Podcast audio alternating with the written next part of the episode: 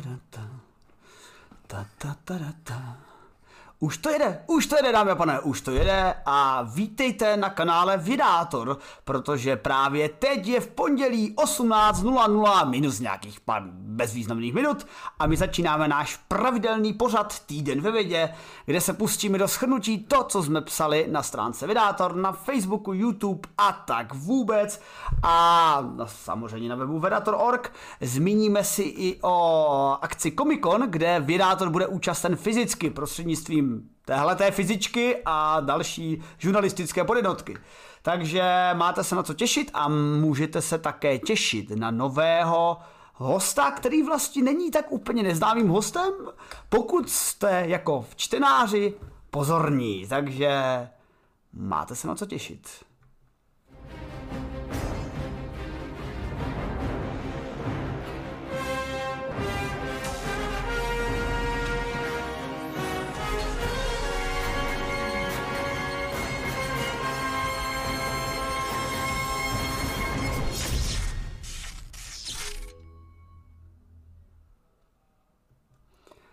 A naším hostem je můj drahý kolega z Univerzity Palackého, Martin Skoupí. Nazdar, Martine. Eh, teda Sváťa Skoupí. Nazdar, Sváťo, a díky Martinovi za rejt.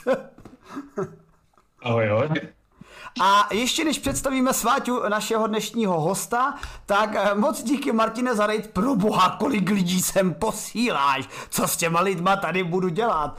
Eh, já, já tady nemám na to ani dostatečně velký sál, na tož internetový kanál, pro boha. Takže, dámy a pánové, eh, všichni od Martina, kteří nás znají i kteří nás neznají, vítejte na kanále Vědátor, eh, který, se, který není kanál z Vědátor, jenom se shodou okolností jmenuje podobně. Ono to slovo věda je takové hold tom, co děláme, jako umístěné, s tím se nedá nic dělat. A na našem kanále Vedátor, který normálně můžete obvykle číst na Facebooku a webu vedator.org, eh, se můžete dočíst o všech novinkách, které se vždycky v týdnu, měsíci, roce dějí ve světové i české vědě. A případně si to trošku děláme nějaké humorné eh, poznámky. A tak trošičku to chceme brát humorem. A s bonusem takovým, že Vedátor obvykle tvoří praví věci, ne, že by jiní byli nepraví, ale snažíme se humanizovat eh, výstupy pravých věců, protože eh, ti jsou většinou strašně nudní a otravní, stejně jako jsem třeba já, protože já jako nudný fyzik potřebuji Ladislava a zde Twitch, aby mě rozohnil a tady kolega Botanik je samozřejmě také brutálním způsobem nudný a proto musíme psát na vedátora. Takže zdravím tě kolego Botaniku a, a představ se nám krásně, krátce, co studuješ a vlastně jestli ti to vůbec baví. Ahoj, já jsem Sváťa, dělám teď doktorát na katedře botaniky, tady na Palackého univerzitě. Momentálně jdu do třetího ročníku a zabývám se synicemi a je to teda zajímavější, než to zní, že zkoumám synice, ale můžu říct, že mi to baví, že to je opravdu docela fascinující věda.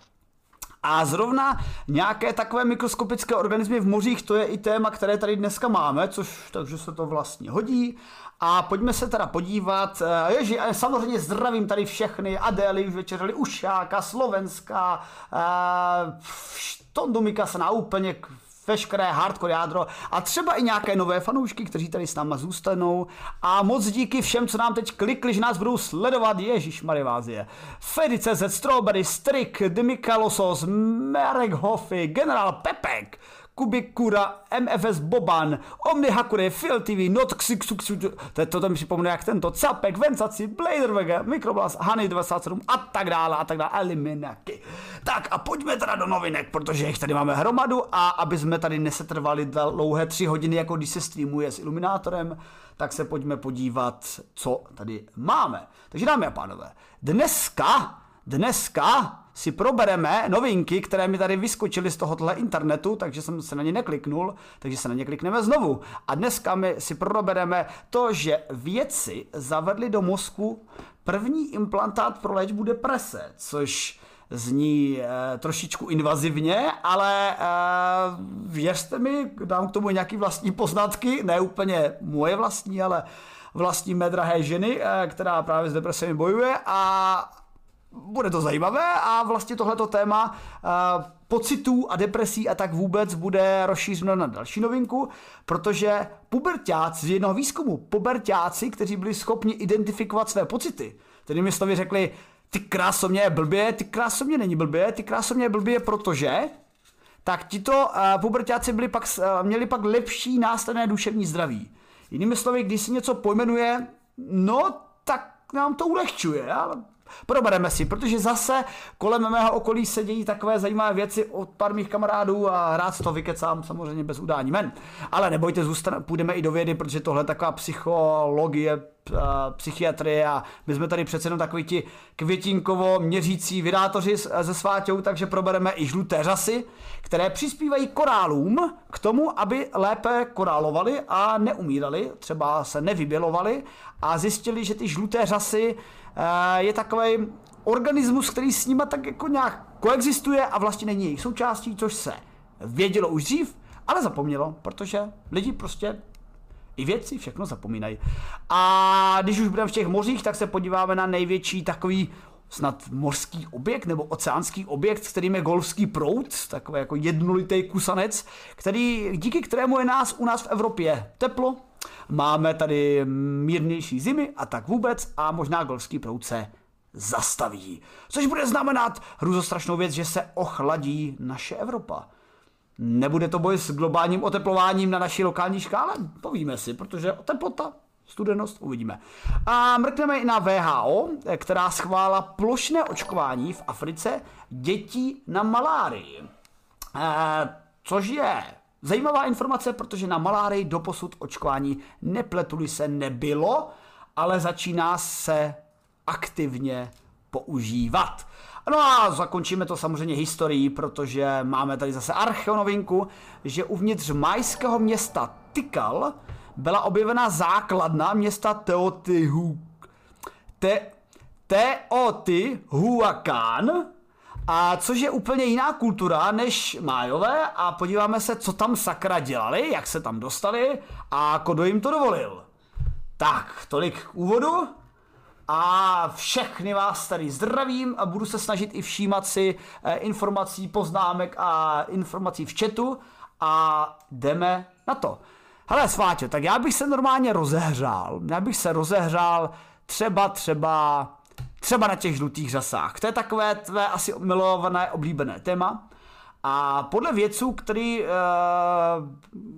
podle výzkumu z Pensylvánské univerzity a ve spolupráci s Novozelandskou univerzitou jistý vydátoři zjistili, že existuje druh žlutých buněk v řasách, které jsou, nebo žlutých, uh, žlutých buněk řas, které jsou usazené hluboko v tkáních sasanek, medus a korálů a vlastně nejsou jejich součástí. A řeknete, no tak něco zežrali, nebo něco, nevím, odřeli se a zůstalo to v nich, ale jsou tam teda usazené hluboko a pevně a mohli by mít nějaký mezi sebou symbiotický vztah, ale zajímavý na tom je, že tento objev vlastně znovu objevil něco, co už jsme objevili před 140 lety, takže uh, nevím, jestli, takže přemýšlím, jestli to bylo jako objev uh, v poli, přímo v mořích, nebo to byl objev, že se někdo podíval na článek z roku hodně dávno. tak jak to bylo, Sváťo? No, myslím, že to bylo přímo jako objev v mořích, ale tam to o to, že se vědělo teda už dlouho docela, že korály mají ty symbiotické organismy, ty zooxantela se jim říká, je to vlastně druh řasy a díky tomu mají ty korály tu svoji barvu a díky tomu vlastně získávají část své energie, protože oni jsou schopni těmi chapadílkami lovit plankton z vody, ale zároveň díky těm fotosyntetickým řasám, které v nich symbioticky žijí, přímo v jejich tkáních, jsou schopné vlastně fotosyntetizovat. Mm-hmm. Takže získávají energii i ze slunce. Takže ale, a... no a pokud se nepletu, tak tenhle ten druh poprvé studoval vědec Karl Brandt již v 19. století, právě v těch dávných dobách, a zařadil ho do toho druhu Zooxantelea, ale ono to asi není úplně ten zo, dro, rod Zooxantelea, protože nějaký skotský vědec Patrick Geddes v roce 1882 eh, zcela bez návaznosti zjistil, že je to trošičku jinak, ale eh, nějak jeho skotský výzkum zapadnul, nebo co? To se tady s tím výzkumem stává často a hlavně v dnešní době uh, se tady tahle taxonomie těch řas hodně mění v důsledku uh, sekvenace DNA. Protože kdysi v tom 18. 19. století, když se na to ti staří vědátoři koukali, tak se koukali pouze pod mikroskopem a pojmenovali to tak, jak jim to připadá, že by to mohlo být. Ale v dnešní době, když už se na to podíváme i přímo na tu sekvenci DNA, tak se často zjistí, že to je úplně něco jiného, než jako co to bylo původně popsané. Jo, že to ve skutečnosti vůbec není spolu příbuzné a tak. Jo, takže i, no, i tady na to vlastně staví ten výzkum, že když se podívali i na tu DNA, tak zjistili, že to není jako úplně to zoakcentele, ale že to patří do toho nového, no, do té nové skupiny. Jak píše Emberpa, nebyl to žádný Patrik Geres, byl to určitě Patrik Kořenář, ale Patrik Kořenář, kdyby to byl, tak už by to popularizoval na své stránce a všichni bychom věděli, že tedy nový druh uh, spadá uh, pod rod jménem Filozún, údajně z řeckých milovat jako přítel a zvíře, a takže to znamená, že milují zvířata a pravděpodobně to těm uh, organismům, se kterými spolupracují, tedy řekl jsem sasanky, medúzy a korály, eh, dělá nějak dobře, nebo jim to minimálně pomáhá fotosyntetizovat, aby měli energii, živiny a uh, zajímavé je, že tohle je vlastně v relativně chladných vodách, protože o nějakých symbiotických organismech u uhledně korálů víme z tropických oblastí, ale právě z těchto těch chladných vod jsme moc ještě netušili. A takže se nám, jestli to, jestli to správně chápu, dokresluje obrázek, jak nám vlastně funguje ta celá, uh, ta, ta celá příroda v těch korálů, protože ty jsou takovým zásadním zdrojem eh, pro nás kyslíku a je asi důležité o nich vědět, uh, jak fungují, aby jsme třeba, nevím, jim mohli pomoci, nebo třeba je nenechali zničit a umřít. Jo. Ty korály úplně se až tolik nepodílejí na tvorbě kyslíku, ale jsou určitě klíčové v těch mořských ekosystémech. A i zejména třeba co se týče ochrany těch korálových útesů, tak tam korály hrají důležitou roli tím, že vlastně tvoří ty korálové útesy a poskytují životní prostor pro celou škálu dalších organismů, které na těch korálech žijí. Ty korálové útesy mají taky funkci takovou, že vlastně chrání pobřeží před erozí vlnama a podobně. Ale když dochází k tomu známému fenoménu toho bleachingu, neboli blednutí nebo bělení korálu, tak to vlastně způsobuje to, že ty korály ze sebe vypudí ty symbiotické řasy, ty zooxantely a teď právě ty, tyhle nově popsané řasy, díky čemu vlastně ztratí barvu a nejsou schopni získávat energii ze slunce a, umí, a, a umírají. Což vlastně způsobuje ten rozpad potom korálových útesů.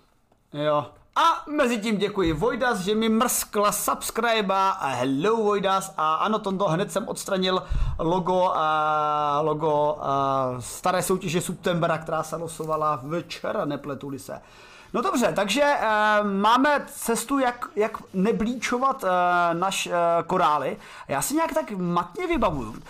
A kurňa, vidíš, to nemám úplně e, prolezené, ale teď si matně vybavuju, že byl to asi tak výzkum dva měsíce zpátky že zkoušeli právě odolnit kom, uh, komáry, ne, komáry ne, komáry bych nezodolňoval, ale korály.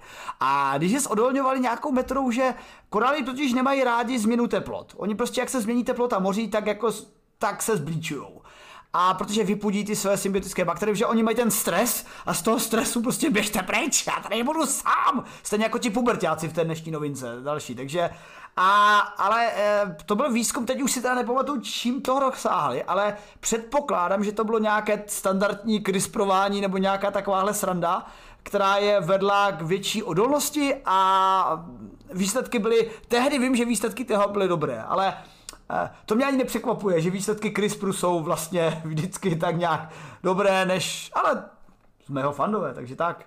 Takže uh, Znáš třeba ještě nějaké jiné cesty, jak uh, korálům teda pomoci, nebo běží něco v éře botanice a ve výzkumu, jak zachránit tyto důležité organismy našich moří a oceánů? Pracuje se právě na tom genetickém modifikování, to, co jsi říkal, že se jim uh, dají třeba nové heat shock proteiny, nebo geny pro nové heat shock proteiny, které jim vlastně umožňují lépe snášet ten tepelný stres při tom mm. oteplování moří. Jo, takže jsou schopni se lépe přizpůsobit, uh, ty vysoké teploty pro ně nejsou tak stresující a déle v sobě udrží ty zooxantely, nebo ty symbiotické organismy a zkouší se i metody vlastně, jak uh, do těch vyběhaných korálů zpátky dá se říct, nastříknout nebo introdukovat ty symbiotické řasy, aby je vlastně znovu hmm. obsadili a znovu kolonizovali, vrátili se jim do těch tkání a vlastně jim zase pomohli je Uh, aby, aby dál fotosyntetizovali. Jo? Takže takový způsob dá se říct, jak vyléčit zombie korály a vrátit jim, vrátit jim barvu a život. Takže eh, já bych to viděl asi tak, jako že prostě milé korály, já vím, že jste nás vypudili, ale pojď, pojďme být zase kámoši, protože ta naše symbioza je skvělá. Je to takový, je to jak takový návrat uh, po rozvodu a, a, a my se snažíme geneticky, aby k tomu návratu došlo. No a já tady vidím, že Mr. Martin Rota si obnovil uh, subscribe a máme máme brzy potomka s Martinem, protože krásných 9 měsíců se to brzy narodí, takže připím na zdraví tvým vlastním hrnkem, výborný hrnek, nemůžu se ho nechválit, stále jsem ho povedl nerozmlátit a objem mi dostatečně uh, mě uspokojuje ten objem, abych se dokázal napít svého chemického čaje. Protože samozřejmě jako fyzik nebudu pít nic jiného než chemický čaj. Žádná podělná příroda. Tak, ale to bylo k našim korálům a, a první novinku jsme vyřešili celkem rychle, což je dobře, protože bylo to bude mít víc času na zajímavé psychologické témata, kterým vůbec nerozumíme. A asi ale ještě, když jsme tady, když jsme v té přírodě, tak jsme v těch oceánech, tak u nich zůstaneme nakonec. Protože máme tu golfský proud. Eh, já si teda ze střední školy tak jako pamatuju, že golfský prout eh, je prout aut z Německa, který občas přejíždí přes naši republiku, ale také je to eh, proud, který v oceánech přináší teplo. Nepletuli se z Mexického zálivu?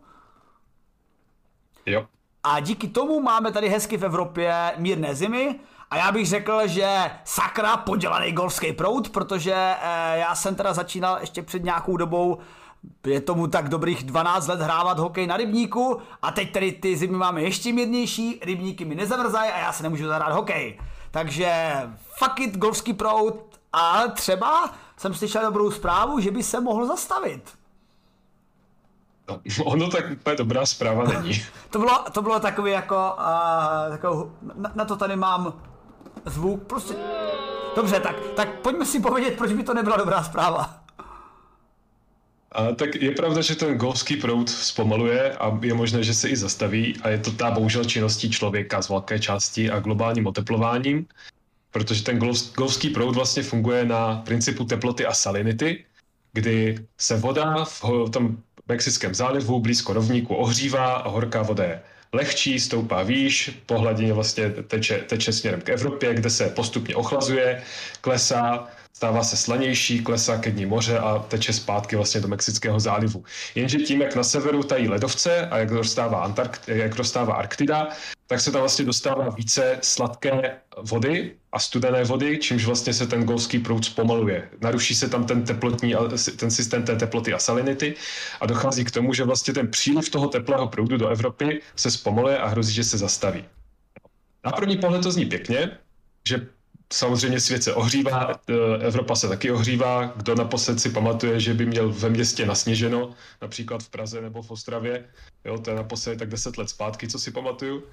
Jenže Evropa se sice možná ochladí, jenže ty teplotní extrémy zbyt, ve zbytku světa zůstanou. A i když tady bude chladněji, tak tady bude stále pravděpodobně méně vody rok od roku. Jo? Že bude sice chladnější možná podnebí o 2-3 stupně, ale zůstanou ty sucha, která nás poslední dobou trápí a je možné, že se budou dál zhoršovat. Tak on tenhle ten výzkum, nebo tohle je obecný fakt, že jakoby co by udělal golský proud a tenhle ten výzkum byl teda konkretizován zase s pomocí simulací, předpokládejme, eh, na oblasti Británie, protože eh, byl to vlastně tým, eh, tým přímo z britských univerzit a testovali, jak by došlo přímo v Británii k nějakým změnám teplot a očekává se, že by shodou okolností v Británii se snížila teplota při zastavení golského proudu o 3,4 stupně Celsia. Takže takový to a co průměrné zvyšování teplot o 1 až 2 stupně? No, tak tady by se to asi vyrovnalo, ale jak říkal Sváťa, mm, ano, v Evropě by vlastně, eh, co se týče teplot průměrných, eh, to nakonec se srovnalo, ale došlo by k tomu, že eh, by, by byla v podstatě narušena cirkulace tepla mezi jihem, mezi Mexikem, Mexickým zálivem a těmi tropickými oblastmi a právě severem. A teď jde o to, že tenhle ten systém na naší planetě umožňuje takové jako rozdistribuování teplot, které není tak extrémní. A vlastně dole by bylo tepleji, u nás by bylo v pohodě, ale dole by bylo ještě tepleji, což vlastně vzhledem k tomu, když si představíme, že zatímco jako my jsme tady v té Evropě v klidu, to jako, co se stane České republice? No, budeme mít maximálně moře, Polsko se zaplaví, případně ze spoda, konečně budeme mít moře, zbytek Polska dobudeme, oni stejně už tam přijdou o ty hlavní města, ne? takže, takže to bude v pohodě. Ale když si to vezmete, tak když se mluví o globálním oteplování a zvyšování teplot, tak principiální problém je především třeba Indie. V Indii máte já teď teda nechci kecat to číslo, ale prostě blíží se to ke dvou miliardám lidí nebo něco takového uh, velkolepého. Musím podívat, sakra. Indie, počet obyvatel. Indie 1,38 miliard, no krásně. Uh, co to posledně počítali na prstech jedné ruky. Takže uh, Indie, uh, která strašně moc pociťuje to zvyšování teplot, protože ono být ve vedru, ale suchém, je v pohodě, ale být ve vedru mokrém je dost na chuja, protože nevím, jestli někteří z vás milují saunu jako já, ale když si jdete do sauny, tak takovou tu parnou saunu, turecká se tomu říká, tu dáte tak zhruba do 50-60 stupňů, jinak by vám to slouplo kůži. Protože ten přenos toho tepla je prostě větší z té, z té provlhčené z toho provlčeného vzduchu. Ale třeba klasická suchá sauna, já teda úplně nevím, jestli můžu věřit těm eh, teploměrům, které jsou v těch saunách uvedeny, ale ty suché sauny někdy hlásí jako 120 stupňů Celsia, což jako je celkem hardcore, ale předpokládám, že je to nějaké jako měření tam poblíž toho, uh, poblíž toho uh, sporáku, ale v tom suchu to jako jde.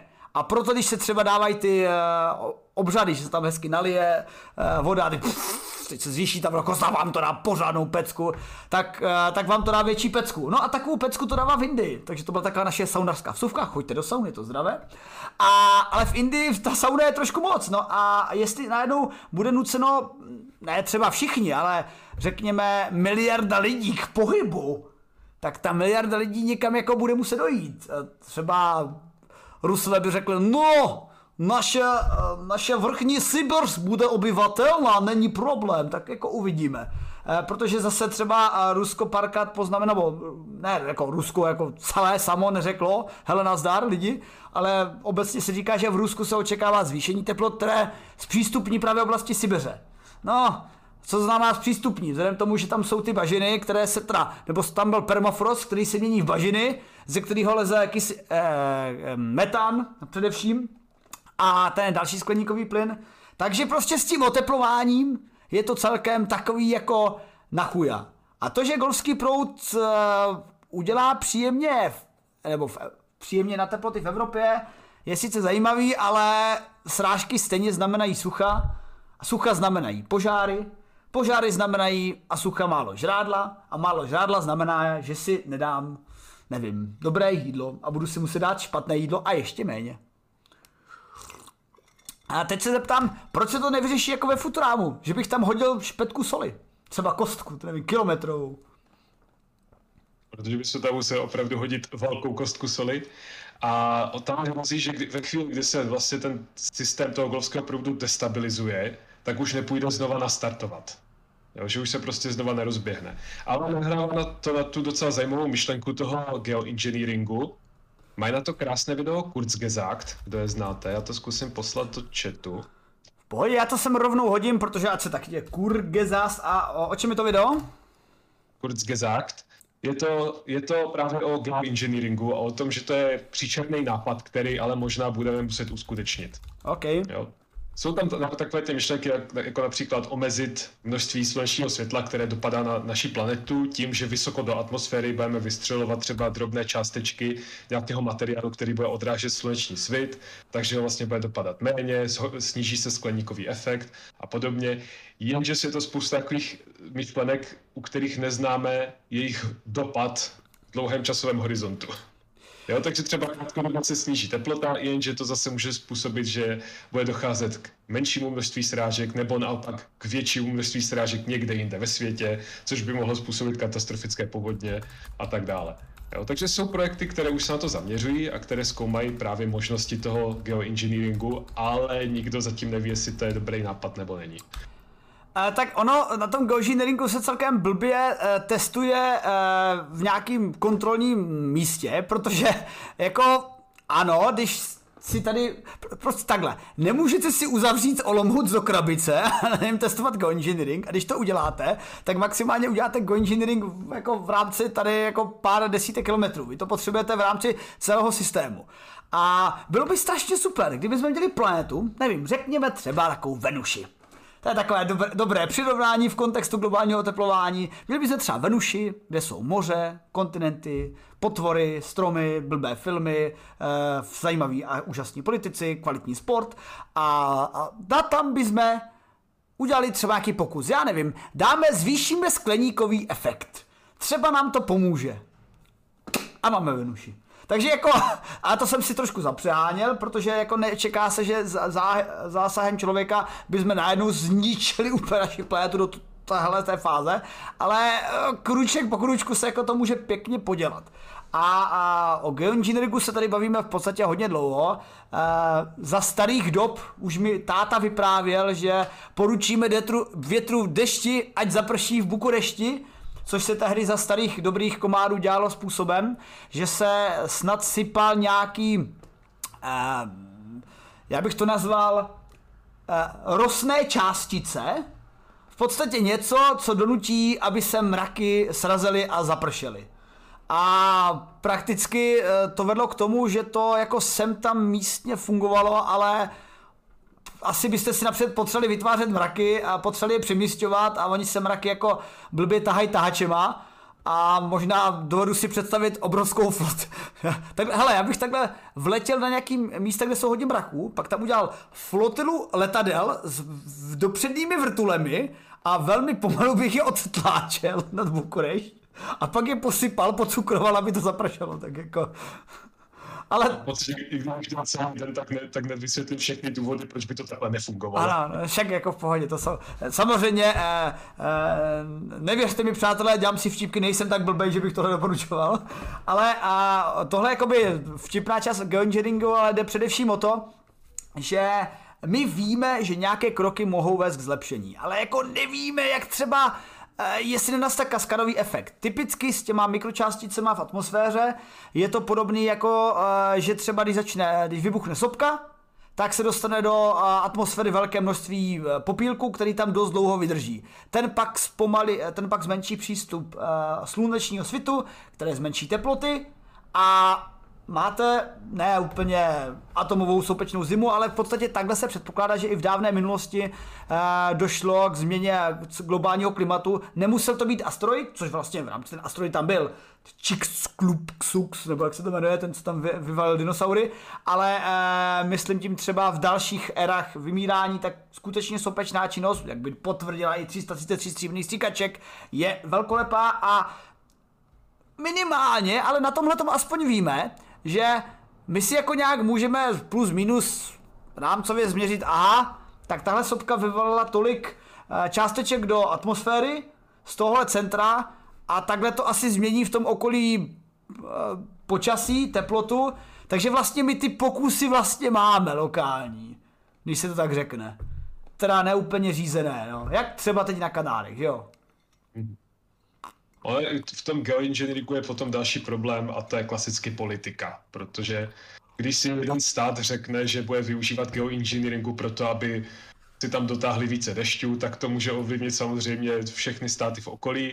Takže třeba kdyby si Rusko řeklo, že ohřeje Sibiř, aby se tam dalo žít, tak to může být globální následky a teď jak se lidi domluví. No to je ono, jakože Rusko si ohřeje Sibiř, aby tam mohli uh, Rusové si stavit uh, městečka, což vyvolá že takové množství metanu, že celá planeta bude mít problém, což mě zase připomíná, uh, což je jako uh, nějaká písnička budoucnosti, ale třeba písnička současnosti Brazílie. Že, jako dobře, ono se říká, pralesy jsou, pralesy jsou plíce naší planety. Ono to taky s těmi uh, vlastně atmosférou, nebo kyslíkem z pralesů. Zase, že pralesy, nepletuli se, nejsou zas tak obrovským přispěvatelem, ne? Ne, právě jako největším přispěvatelem, co se týče kyslíku, jako uvolňování kyslíku, tak jsou právě mořské řasy, jo, mořské planktonní řasy a sinice, ale ty velké lišné pralesy působí jako zachytávač uh, uhlí, toho uhlíku CO2. Jo, že vlastně jsou schopny, jak rostou, tak vychytávají CO2 z atmosféry a vlastně snižují ten podíl i těch o, skleníkových plynů. Jenže teď vlastně hrozí, že jak už jsou tak z velké části vykácené a kácí se dál a dál, tak tam opravdu hro, hrozí kolaps toho ekosystému a může se stát, že potom začnou uvolňovat víc toho uhlíku, než do sebe zachytávají. Takže je možné, že místo těch plíc planety se z toho stanou takové plíce kuřáka, které potom ještě víc škodí tomu ekosystému mm-hmm. ve výsledku. Jasně, no. Takže uh, toť naše... Jo, tak je to takové... Hele, aspoň víme, to, součástí problému je napřed ho poznat a pojmenovat. A když ho máme pojmenovaný a třeba tomu říkáme globální oteplování, tak s tím můžeme něco dělat. Samozřejmě, jak říkáš, pak přijde politika, takže my jsme to pojmenovali a oni řeknou, ne, to tak není, to si jenom vymýšlíte, protože chcete, aby jsme omezili naše, eh, naše politiky a tak vůbec. A, mm, mm, no, takže no, tak, tak to je. Jako já jsem sám v rámci přírodovědecké fakulty měl eh, také přednášku, eh, která se zabývala vědeckými chemicko-fyzikálními aspekty toho globálního oteplování, jak ten mechanismus probíhá, jak se odráží vlové délky od pevniny a jak se vlastně absorbují tam v těch molekulách právě, které jsou považovány za skleníkové plyny, takže CO2, metán, plus nějaké třeba jako další, ale které jsou sice silné, ale není jich zase tolik, protože CO2 je mnohem víc a je mnohem silnější. Takže jako v tomhle jsem, řekněme, plně přesvědčený a není se o čem bavit. A ty statistiky, třeba úplně super statistika v rámci uh, uh, Earth Temperature Rise, a to bylo takový ten komiks, jak se to jmenuje, sakry, to má ty čtyři písmena. Uh, tak, uh, co, co mix, asi vzpomenu, tam vyskočí. Ne, ne, ne, uh, uh, prostě také úplně krásný graf, který nám ukazoval, jako že ten, uh, ta teplota v průběhu uplynulých sta let, desítkách let a pak, jak nám to tam hezky naskočilo a fanoušci určitě vzpomenou, jaký ten vědecko zajímavý komiks. Ano, XKCD, XKCD, pojďme, pojďme. Rice, Rice, XKCD. XKCD, pojďme, pojďme. A to, už tady, už tady bude, už to tady je. Yes, chvilka napětí. Chvilka napětí, spustíme to. Jo, protože tady je lineární škála normálně. A v rámci té lineární škály, samozřejmě teď byste se mohli říkat, ale jak to, že víme, že v té dané době byla taková daná teplota? Tak já bych se skoro zeptal tebe v rámci tvého uh, oboru, jestli, jestli o tom máš uh, v rámci svého studia nějaký přesnější informace. Jako já mám své dohady, ale jak vlastně se můžeme dovědět do té dávné minulosti, jaké tam byly teploty? Já se to několika uh, způsoby. Jedním je právě třeba, co se týče složení, uh, když se zkoumají nějaké archeologické nálezy, tak často se třeba dochovají i pilová zrna různá. Jo, takže věci jsou pomocí toho schopni zjistit třeba, co tady před deseti tisíci lety rostlo a žilo. A podle toho jsou schopni třeba určit, jestli tady byly lesy, nebo jestli tady byla savana a zhruba ta identifikovat, jaká tady byla teplota. A pak samozřejmě se třeba dělají uh, ty jak jsem říkal, vrty do ledu, například na, v Arktidě a v Antarktidě a vyřezávají se potom takové ty dlouhé válce mm-hmm. z ledu, kde jsou potom něco jako letokruhy, kde je vidět, jak vlastně rok po roku tam přibývá ten led a ty věci jsou potom schopni podle toho, kolik toho ledu přibylo, jak byl tlustý, jak byl vlastně kompaktní a podobně, určit, jaká byla teplota, kolik bylo srážek ten rok a tak dále. Takže to je... Jo, přesně tak. A, a, a, jak, a jak říká Vojda z 91. A přesně z toho ledu pak vypustí patogeny, které zničí lidstvo, jako to bylo s těma zelenýma řasama v, v tom nejlepším dílu, co jsem kdy viděl, Aktě X. Vy pamatuješ se na ten díl? Byl takhle malinkatý, když to šlo v televizi. No úplně boží, jak, tam jak přišli, právě to myslím bylo zrovna věci, které to vytáhli z antarktického ledu a to byly nějaké jako pravěké, pravěké uh, řasy, které pak doletěly, no on to bylo spíš také světlušky, takže to vlastně bylo organismus a řasy to nebyly, ale to je jedno, uh, takže organismus, co tak jako pak vysá člověka, on byl tak seschlý, no nádherný to bylo. A pak to bylo vlastně samozřejmě ve věci, že jo, věc, the thing. Mm-hmm. Tak my jim držíme palce, aby tyhle ty vrty používali pouze k tomu, aby zjišťovali, jak bylo na naší planetě.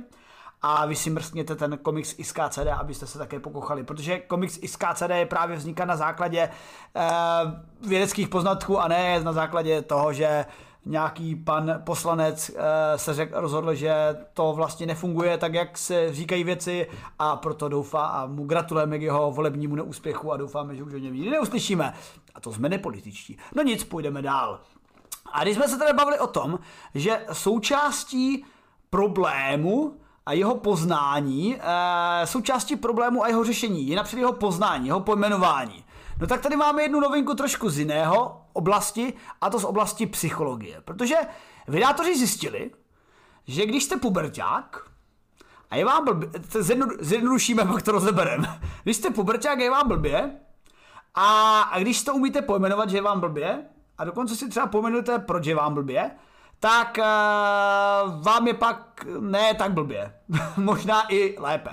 A otázka teda je, uh, je jestli to je tak šokantní zjištění, nebo prostě uh, proč k tomu, proč, proč se o tom baví, bojíme mluvit, nebo minimálně bych řekl, že v předchozích deseti letech a tak se o tom moc nemluvilo. Teď zase by se dalo říct, že tématu psychického zdraví se teda věnujeme jako dost hojně.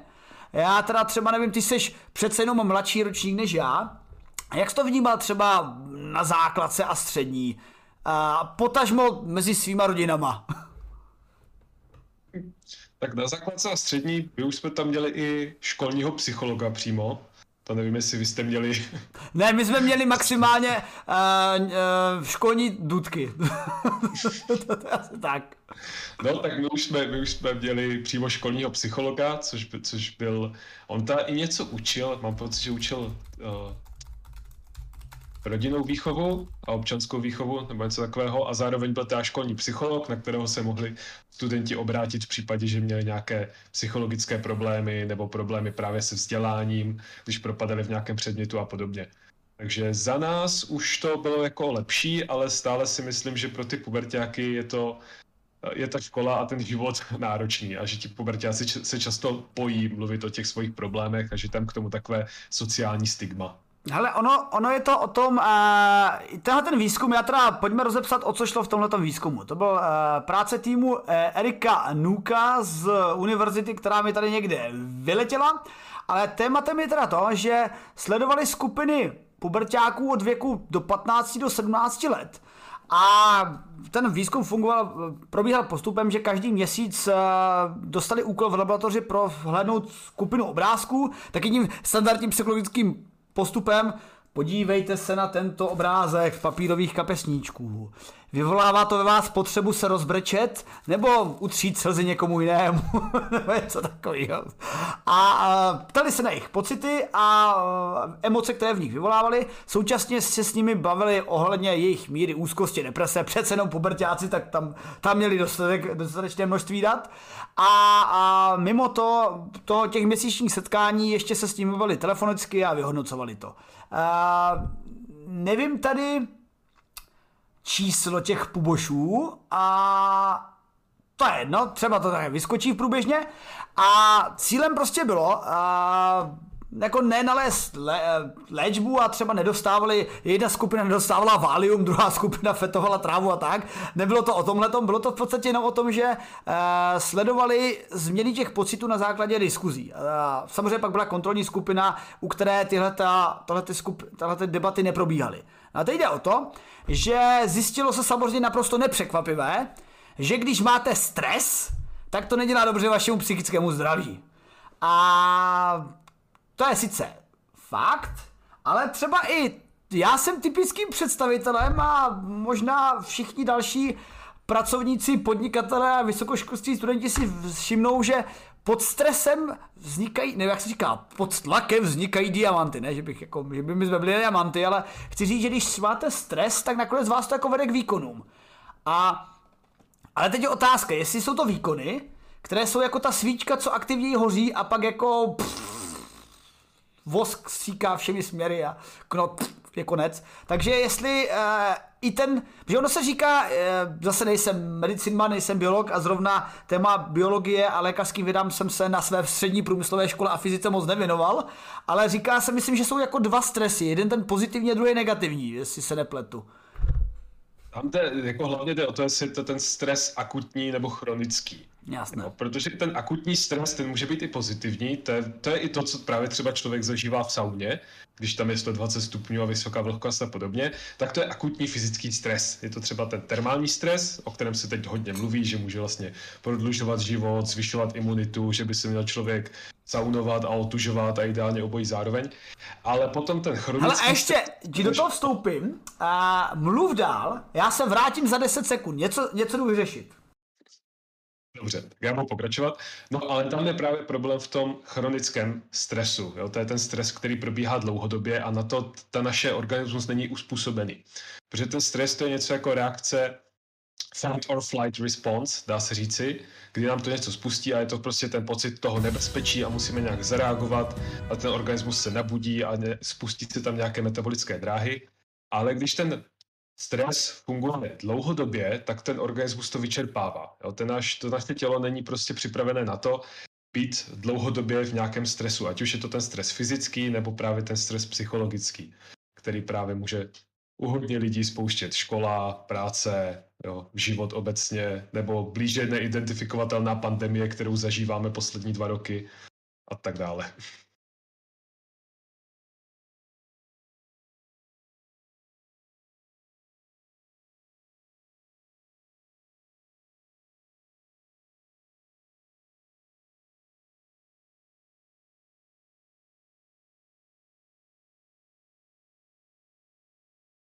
Mikrofon, mikrofon, mikrofon nemám zaplý, už jsem si toho všiml, v pohodě, standardní chybka, už jedeme. Takže já jsem se mezi tím vrátil z hradu, a je to takové téma, které není úplně jako humorné, je to spíš uh, jako vážnější téma, ale uh, zrovna má drahá Teril, kterou občas vidíte na kanálech Vydátora nebo na jím kanále Teril Art, která se věnuje tam umění, ale věnuje se také z eh, tématu bipolární afektivní poruchy, kterou sama trpí, tak má zrovna počítající depresi. Tak jsem se zeptal, jestli by náhodou nechtěla vystoupit s nějakou poznámkou k tématu.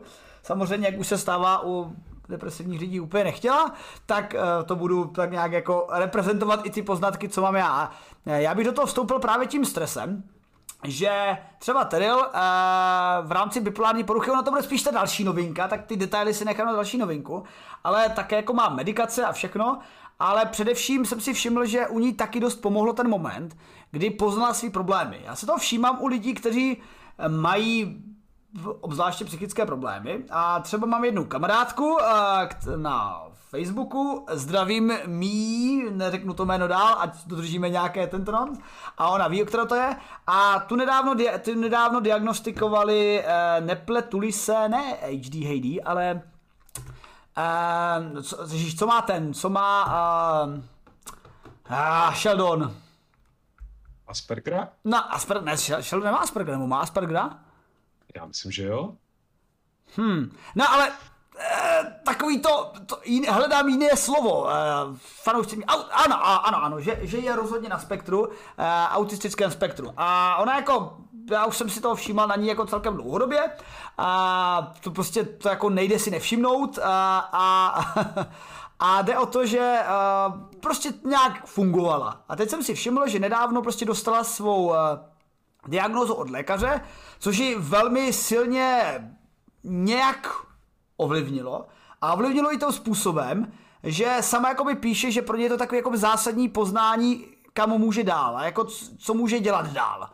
Takže eh, ne, že by předtím nic dělat nemohla, ale jakože je to pro ně prostě strašně zásadní informace. A o čemž vlastně mluví tato novinka?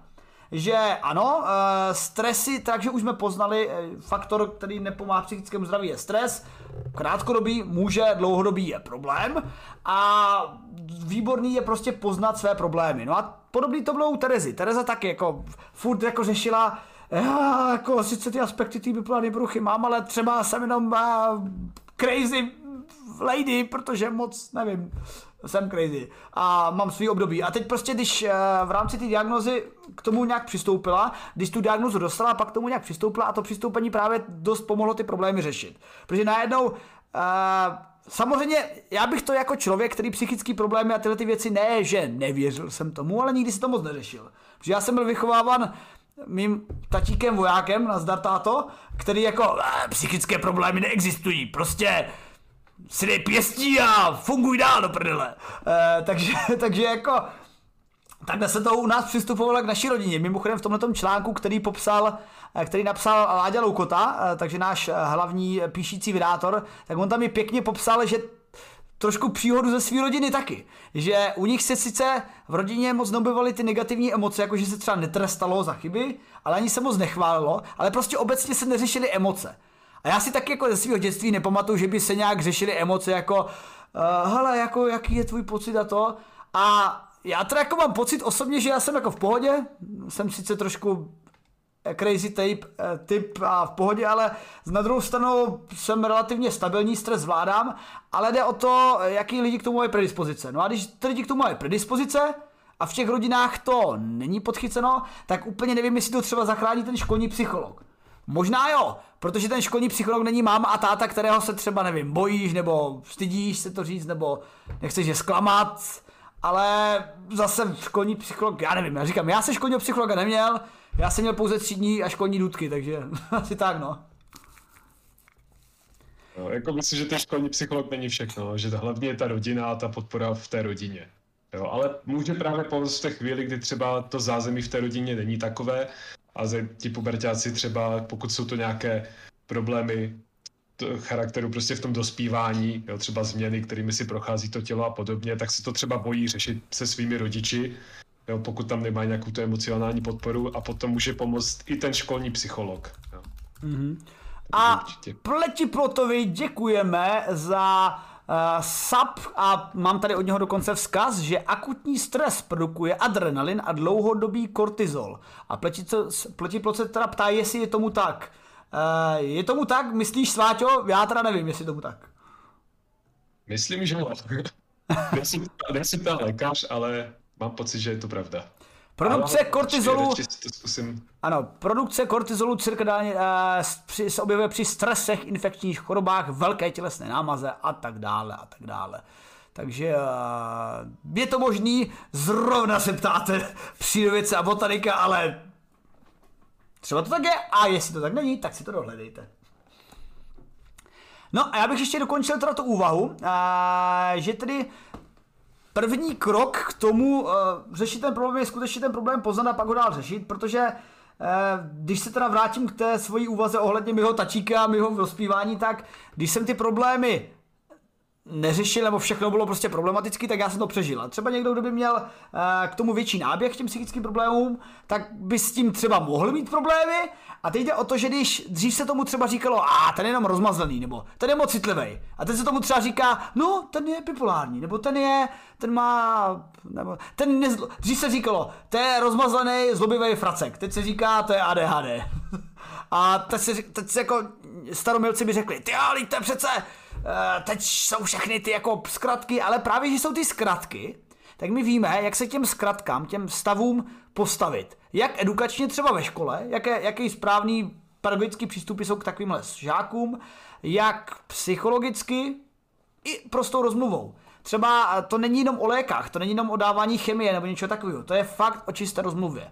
Teril, jak jsem řekl, strašně pomohlo, ne návštěvy psychiatry, ale návštěvy i psycholožky, že si o tom nějak učeněji pobavili a ty problémy tam jako diagnostikovali, hledali příčiny a fakt ta debata pomáhá. Takže sice, když se můžete bavit s rodinou a nemáte školního psychologa zrovna na vaší průmyslovce, tak psycholog je vhodné doporučení, potažmo, protože zase s těma kamarádama, jako kamarádem si taky můžete pokecat, ale nikdy nevíte, jestli kamarád spíš neřekne nějakou capinu, která vás dostane dolů nebo něco takového.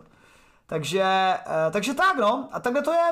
A když jsme už u té psychologie, tak pojďme na tu psychologii trošičku vědečtějším a hardkorovějším způsobem, protože když už jsme v problémech, které jsou jasný a pojmenovaný a tím problémem je deprese, což zrovna jsem tady bohužel tady uh, zase taková vsuvka, Terrell právě v rámci bipolární poruchy zrovna jí začíná depresivní fáze, ale protože bere medikace, tak jí to eh, relativně pomáhá, má to tlumený. A můžu říct, že tam to není žádný takový, jako že je malý deprese, to prostě přejde, já jsem trošku smutná, ale přijde můj tata a řekne, nebuď smutný a všechno bude v pořádku. Tam prostě, tam už se fakt jako ty medikace musely konat, ale uh, problém je, že úplně na všechny ty medikace nefungují. Uh, naše mozky jsou jiný, naše biologie je trošku jiná a jsou i různé těžší případy, lehčí případy. A to zase ne, není úplně prostě jeden lék na depresi, že dáte lék, který pak prostě dáte každému člověkovi, co má depresi a najednou ten člověk je v pohodě. Protože kdyby ten člověk měl lehkou depresi, tak ten lék ho tak nabudí, že je úplně v, na jiné straně spektra, což se přesně právě děje třeba lidem, co mají bipolární poruchu, eh, která právě vlastně musí vladit oba dva extrémy, což je jako z hlediska fyziky mě to zaujalo, když mi to pak tady popisovala, ale z hlediska toho, že s ní žiju, tak je to pak takové osobní. No ale ne všichni prostě můžou být uh, medikováni a probíhá teda výzkum, uh, který byl proveden uh, vydátorem z Univerzity San Francisco, který teda ukázal zlepšení deprese úplně on time, velmi rychle. Je teda jenom drobný problém, bylo to o implantování čipů do mozku. A já teda musím říct, že mě překvapilo, že, že už jsme vlastně na takový úrovni, že v rámci nějakého sub oblasti mozku jsme schopni tak nějak jakoby rozeznávat, co se v tom mozku děje a dokázat to tak nějak transformovat do elektrických impulzů nebo spíš do nějakého zobrazování těch oblastí a pak to ovlivňovat. Protože to si myslím tady přesně stalo, že jo? Tady šlo nejen o detekci, ale o ovlivnění. Jo. Jde tam o to, ano, že ten implantát, který dali tady té paní do mozku, která trpěla těmi silnými depresemi, tak je vlastně schopný poznat, kdy se v tom mozku k té depresi schyluje. Kdy se tam začnou měnit ty elektrické signály, které ten mozek vydává a začne, začne se tam vlastně objevovat, dá se říct, ta vlna té deprese a ten čip je schopný to rozpoznat a zareagovat tím, že vlastně vypustí vlastní elektrické signály, které tu depresi vyruší. Počkej, ale, ale ta oblast, kde se to děje, to už přece známe spíš z těch předchozích pozorování, ne? Protože to je třeba, to je, podle článku je to region ventrální kapsle ventrální striatum alias VCVS, což je vlastně nějaká daná oblast mozku, která odpovídá za emoce a tam vlastně tak nějak jakoby sídlí deprese, když to řeknu zjednodušeně. Jo, Jo. jo. No a... No, odpovídá právě za, právě za prožívání emocí a za pocit vlastně dobré nálady, dá se říct, ale i za tu špatnou náladu. A právě za... A když tam dochází k nějaké změně, Uh, tak to právě může vést k depresím. A u chronických depresí často se začnou objevovat i fyziologické změny tady v téhle oblasti mozku přímo. Yeah.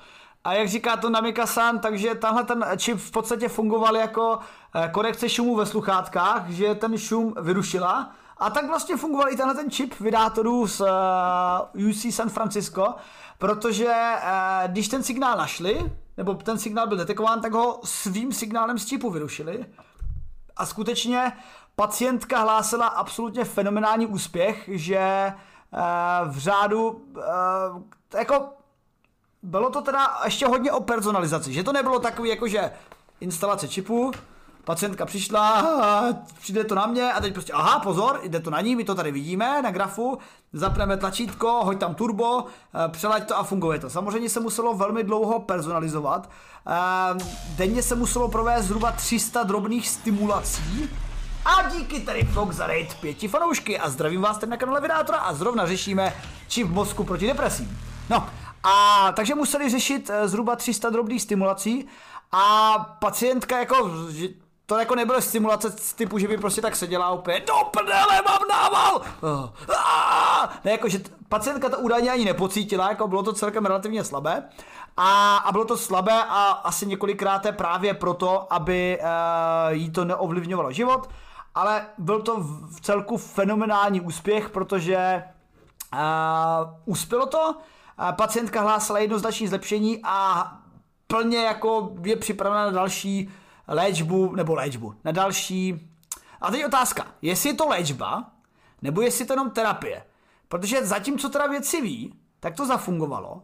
A teď je otázka v rámci plasticity mozku, jestli to zafungovalo dlouhodobě, jestli najednou teď prostě čip třeba necháme, ale odpojíme a teď paní prostě bude teď do konce života, nebo třeba dlouhodobě uh, už to mít v rámci té plasticity mozku jako vyrovnaný. Kdyby to bylo, tak by to byl megalitický úspěch. V podstatě bychom našli vypínač deprese. To by bylo neuvěřitelné. To prostě to je Nobelovka cena, to všichni ostatní obory by normálně darovali jenom tuhle tu Nobelovu cenu, prostě 10 Nobelových cen, že tohle by bylo velkolepý úspěch. Zatím se samozřejmě dá přiklonit tomu mm, konzervativnějšímu, že to fungovalo jako terapie a že asi to bude nutno obnovovat.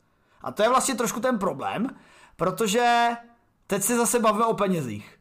Když máte deprese, tak se můžete zavřít doma a doufat, že to přejde, což je na nejlevnější varianta, ale asi ne úplně ta nejefektivnější. Nebo eh, půjdete k psychologovi, což jde, rozhodně to dělejte, protože z mého okolí to fakt jako pomohlo velkému množství lidí správným směrem. A těm, co to nepomohlo, tak ty bych taky dokázal pojmenovat jako velké bojovníky proti, eh, proti svému vlastnímu psychickému zdraví. V podstatě to jsou dobrý šílenci, které znám. Ale když nepomůže ani rozhovory s psychologem, ani nějaká self-meditace a self-zaúkolování třeba, to do pomrkáváme, Zampím třeba nějaká Excelová tabulka, která vede vaše životy a pomáhá vám najít řád. To nic to. Sváťovi pak někdy ukážeme. my, my, jsme tady eh, totiž eh, taková, takové náboženství Excelové tabulky, víš, mám tady takovou, to je ten naše cesta za osvícením a duší. No, ale tak pak přichází na řadu právě medikace. No ale ty medikace, ty už trošku lezou do peněz, třeba konkrétně u Terel jsem to krásně poznal, když Terel se mnou jela na rok do Ameriky, tak přišla za doktorkou a řekla, no tak dobré, tak mám od vás předepsané tyhle ty léky, a já teď jdu na rok do Ameriky a v Americe jsem si teda zjišťovala, že ty léky samozřejmě americké zdravotnictví nejsou tak úplně propláceny, takže eh, výsledkem toho bylo, že jsme v našem kufru vedli asi takovouhle, takovýhle pytel léku. Jsem říkal, ty kras, oni nás zastaví a budou si myslet, že jdem vařit prostě drogy normálně, prostě to neproleze. Nakonec nás pustili. Pohoda.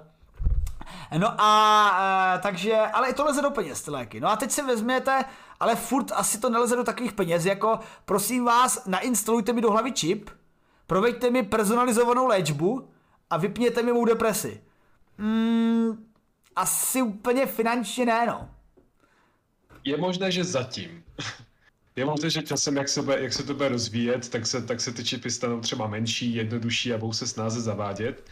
A s tou personalizací tam by mohlo pomoct, to jsem posílal do chatu, jestli to tam jde vidět, výzkum, který dělají taky relativně nedávno, kdy využívali umělou inteligenci právě na to, aby analyzovala data z, toho, z těch čipů v mozku a pomohla třeba s léčbou Parkinsona, návalů úzkosti a podobně. Jo? Že by ta personalizace už mohla probíhat automaticky, že ta umělá inteligence by dlouhodobě třeba sledovala funkci mozku toho pacienta a automaticky přizpůsobovala dávku té elektřiny, co vychází z toho čipu, tak aby ta reakce byla co nejlepší. Takže by ta automatizace, ta personalizace už by vlastně byla součástí toho čipu samotného. Jo, jak, jak po, doplňuje státní podporové vzdělávání, tak jasně, že tahle ta metoda se samozřejmě používá i u dalších onemocnění, u Parkinsona, u epilepsie.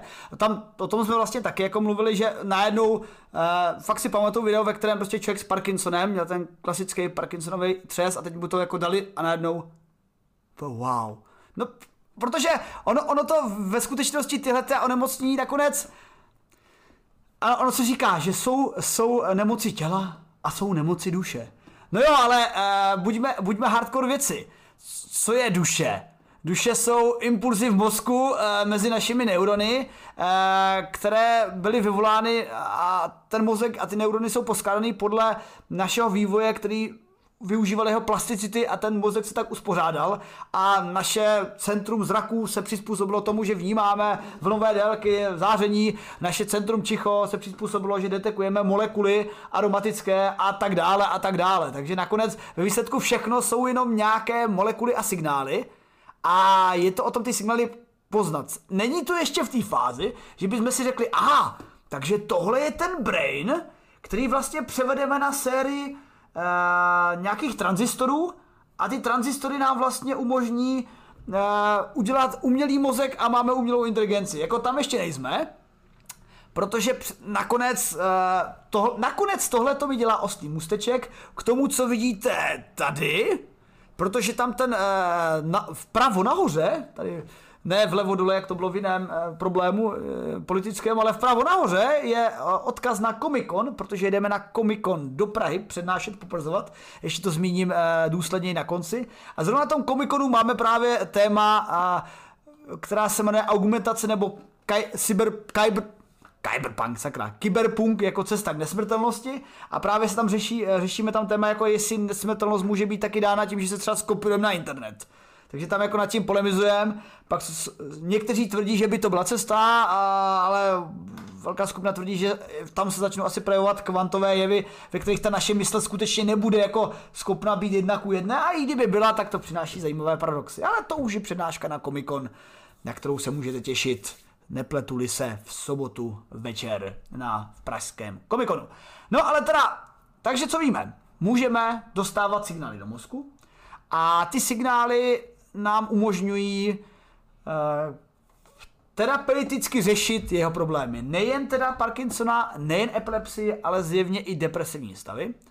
Zatím to není levný, ale otázka, co třeba do toho je, jaký, jaký mince do toho vhodí Elon Musk, který těch mincí má dost, protože se svým projektem, teď mi to vypadlo, doplní mě.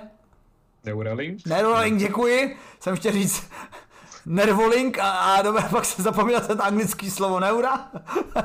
tak se svým projektem Nervolink eh, je, um, chce přinést levnější propojení s mozkem a třeba to i zlevní aplikaci těchto těch věcí. A já teda ještě než opustíme tohleto téma, tak je samozřejmě důležité si teď uvědomit další věci. Protože když tahle ten článek vyšel na Vydátorovi na Facebooku, samozřejmě na naší hlavní stránce, kde nás můžete číst, tak pod tím se velmi silně rozhorčoval jeden fanoušek, třeba tady se ho dnes máme taky, a říkal, to si děláte srandu? Vy tady oslavujete to, že fungují čipy v mozku? Vy tady jako oslavujete, že konečně jsme dosáhli toho, že jsme schopni ovlivňovat mozky a teď to přece povede k nejasné nadvládě nad lidmi. No? Jak to vidíš, Sváťo? Já si myslím, že to v dohledné době ještě nehrozí. A jako to je vždycky, to je potom otázka, jestli budeme brát naši budoucnost jako utopii, nebo jako dystopii, nebo jako realistickou budoucnost. Jo, myslím, že k úplné dystopii, že by nám potom pomocí těch čipů někdo kontroloval myšlenky a reguloval by, jaké máme pocity, a aby jsme byli neustále ve stavu blaženosti a nevšímali si toho, jak se naš, náš svět a naše civilizace rozpadá. K tomu si myslím, že úplně nedojde. Na druhou stranu otázka potom, jestli by si ti lidé, uh, jestli lidé budou ochotní dát si ten čip nechat, jako dát do hlavy. No jasně. Jo. A nebo jestli, jestli se tam opravdu toho budou natolik bát té případné nadvlády těch velkých korporací, které budou ovládat myšlenky a pouštět reklamy přímo do hlavy. Aha, jako, uh, já nevím, já, já ti to řeknu takhle. Jako v kontextu současného vývoje by mě jako totálního futuristu absolutně nepřekvapilo, kdyby se rozhraní internet mozek, které v současnosti probíhá tak, že sedíš a skrze tvé bulvy čumíš na monitor, který na tebe září a z toho vidíš ten internet, tak jako neúplně by mě nepřekvapilo, kdyby se tohleto rozhraní jako vyrušilo a dostalo, protože už nás třeba eh, on samozřejmě je to úplně to samý, obrazovka, ale třeba Google Glass, že jo, to se nám snažilo přiblížit k tomu oku a, a mluví se o a, variantách, kdy máte promítání přímo na kontaktní čočky, a teď už jde jenom o to, to dostat přímo do toho oka, anebo to rovnou vyřešit, přeskočit to oko a dostat to do mozku. Jako dovedu si představit, že něco takového bude možné. A stejně tak si dovedu představit, že zatímco samozřejmě mnoho lidí bude říkat, že Maria, hruzu strašně, já si to nedám. No, oni si to nedají, ale dovedu si představit velkou skupinu lidí, co si to prostě dá. Protože a tady už se dostáváme do další přednášky na komikonu, augmentace jako cesta na člověku, protože ono to nakonec možná taky tak dopadne, že budou lidi, co budou přijímat tuhle tu část technologií a budou potom mít nějaké, já neřeknu jako schop, super schopnosti, ale budou mít prostě nějaké schopnosti. Budou moci něco využívat. No a tyhle ty lidi prostě, a pak budou lidi, co to nebudou mít tyhle ty Ale samozřejmě všechno zlé může být i dobré. Zrovna eh, všichni hráči Deus Ex uh, Human Revolution si zajisté vzpomenou, že ten incident, ty zhrál Deus Ex? Ne. Ale viděl jsem gameplay. Viděl, to, hele, to je standardní odpověď na tom kanále. Nehrál jsem, viděl jsem YouTube. tak zrovna v Deus Ex to bylo, že tam samozřejmě ty lidi pak měli implantáty, které jim pomáhali jako, uh, ty implantáty tam měly teda především ne k tomu, aby si četli internet, ale ty implantáty měly k tomu, aby ovládali uh, další části, že třeba měli jako robotické ruce, robotické nohy, aby bylo lepší propojení s mozkem, tak tam měli ty čipy. No a co se stalo v Deus Ex? Že ty čipy byly heklé a dostali signál, a ne od zlých korporací, ale od někoho, kdo jim řekl Now you will be raging. A v podstatě řekněme nějakých 70% lidstva se na hodinu úplně jako jako zbláznilo. Takže jako, mm. ale o to jsou, proto je to ve hrách a ve filmech, aby jsme viděli, na co si máme dávat sakra pozor. A jako dovedu si představit, že eh, tyhle ty věci samozřejmě budou tak vyrobený, aby byly technicky neprolomitelný, ale zase samozřejmě je ve mně fyzik a taky jsem studoval trochu elektrotechniky, ale to se dá obejít, ale musíme prostě mít důvěru v to, nebo měli bychom, a já teda mám tu důvěru, že když máme ty problémy pojmenovaný, i ty strachy pojmenovaný, tak se s tím dá něco dělat. A věřte, že kdyby se něco takového, byť v omezeném uh, pro, uh, oblasti nebo v omezeném okruhu stalo, Protože to není o tom, že tady Jeron a Sváťa a vy v chatu jste přišli na něco revolučního věřte, že ty lidi, co to vymysleli, si to absolutně uvědomují a dokonce už mají techniky, jak k tomu dospět. Jako více než my. A jde právě o to, že ve chvíli, kdyby se jakkoliv něco takového nastalo, něco, co známe z Deus Exu, tak se i hned to začne řešit a velmi rapidním způsobem. Třeba zákazama a třeba nějakou jako redukcí technologie, Samozřejmě by teď mohli nějaký uh, fanoušci, kteří, nebo diváci, kteří právě nemají ty technologie, by mohli říct na začátku, no tak to udělejme hned, zakažme to rovnou. Ale on je to, on je tak s tím CRISPRem a tou editací lidí. Celý svět se na tom neschodne. A my si tady můžeme v Americe a v Evropě zakázat, že editace lidí je CRISPRem je prostě nepovolená. Nebo teď tím novým vycházejícím z CRISPRu, ale ještě než CRISPR je ještě něco jako lepší eh, prostředek pro editaci genů. Teď už se to jak se jmenuje, ale prostě jeden takový a přesnější. A, ale mezi tím, co my tady o tom debatujeme, tak v jiných zemích, ukažme si na Čínu, už to probíhá. A dřív nebo později to nakonec stejně bude probíhat. Takže pod kontrolou budou i čipy v mozku, ale jak vidíme, úspěchy tam jsou, jenom snad teda budeme k tomu přistupovat rozumně. Hlavně známe se, takže první věc, ke které takhle dojde, když někdo hackne nějaký čip, tak nebude prostě nějaký rage virus, ale bude to nějaký meme nebo rickrolling nebo něco podobného. No, takže pokud k tomu dojde, tak ze začátku to bude docela bezpečné a pak to třeba dá ten impuls k nějaké té úpravě a větší ochraně a tak dále. Hele, já tady, já tady teď normálně eh, na programu vaše mozky.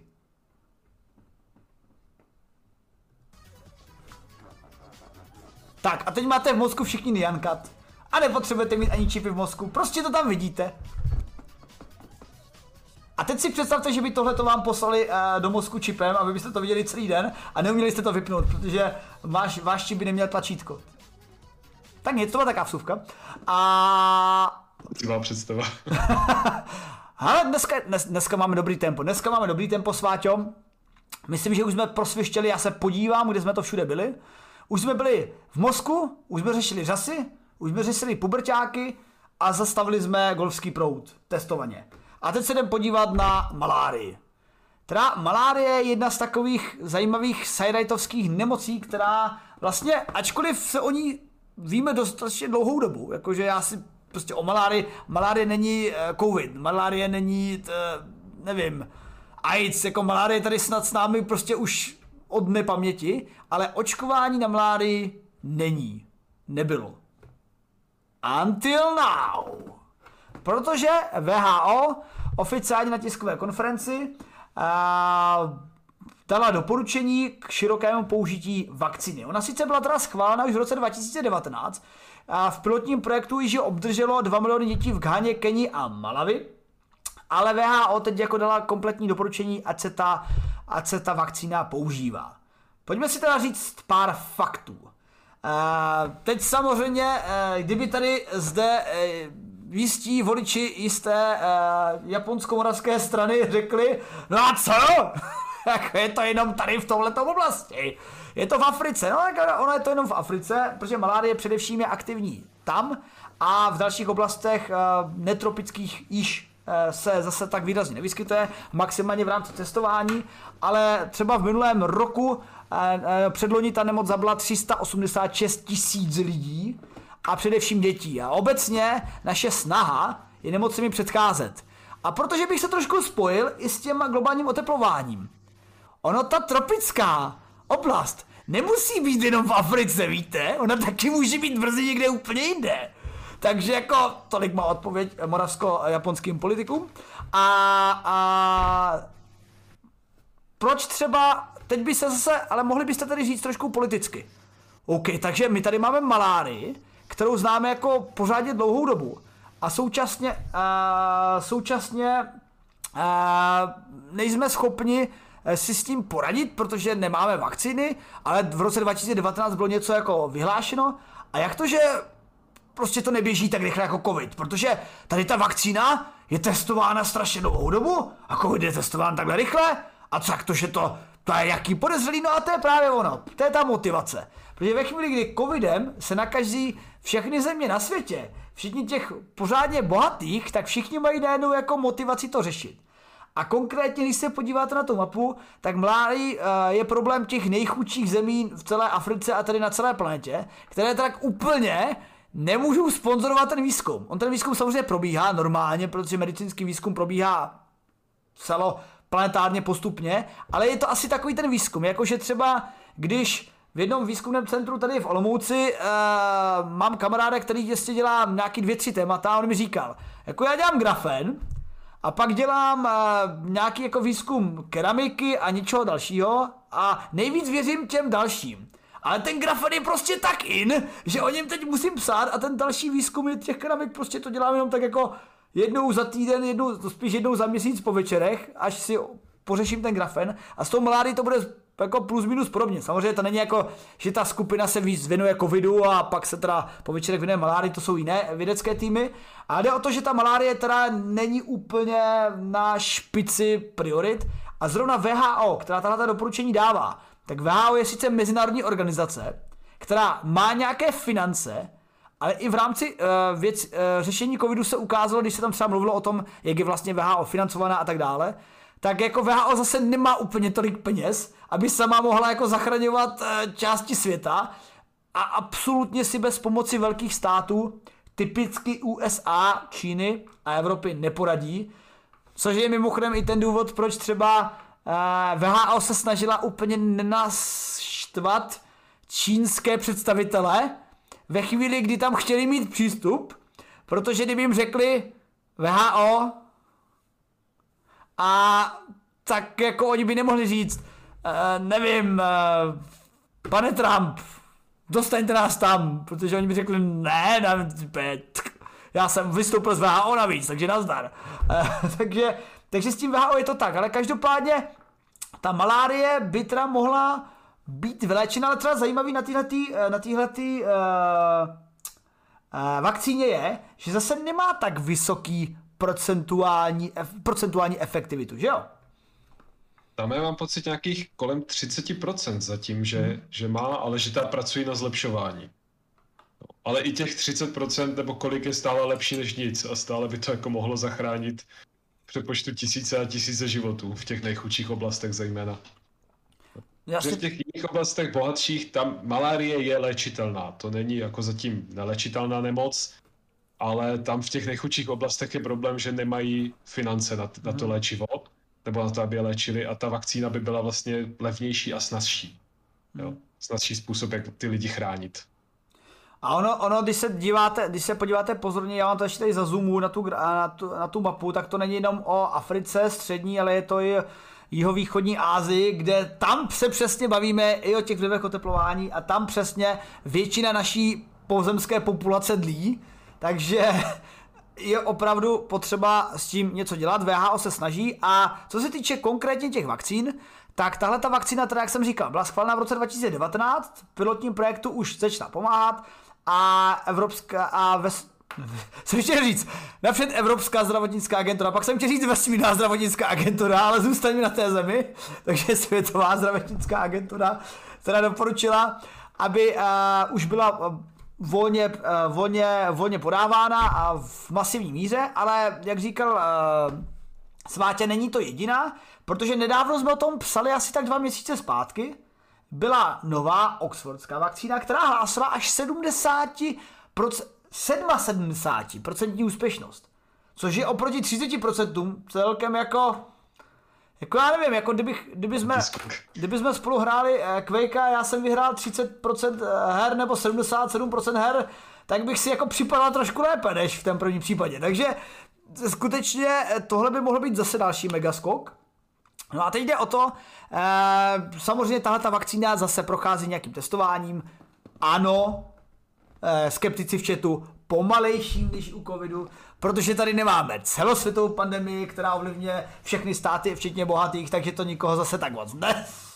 Dobře, jako, víte, jak to myslím. Ale a, a není to vlastně ani jediná vakcína, protože mezi tím i německá firma BioNTech chce využít právě technologii mRNA, která využila při uh, vakcínám proti COVID-19, aby zkusila tak, nebo zkusila, oni samozřejmě dělají a dělají výzkum právě vakcín proti mládí. Takže jsme na cestě možná udělat další nemoci pápa. A já dělám pápa Deruby 1154, který nás začal sledovat. A postupně se dostáváme, můj drahý sváčok, poslední novince. Hele, uh, ta poslední novinka, která je archeologická, je zajímavá v tom, co už si ty dneska jednou řekl, že je to o těch nových nástrojích v té vědě. Že sice archeologie, předtím ekologie a biologie a v podstatě všechny další vědy existovaly a měly nějaké úspěchy.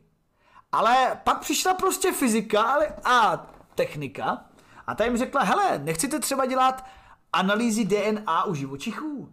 Nebo nechcete měnit to DNA pomocí nějakých editací? Dobře, tak to nebyla úplně fyzika, uznávám. Ale nechcete to dělat v této krásné mašince s takto krásným osvětlením a tak kvalitním mikroskopem, abyste to viděli? To už je fyzika. A, no a, a díky právě zlepšeným technologiím se brutálním skokem všechny obory posouvají.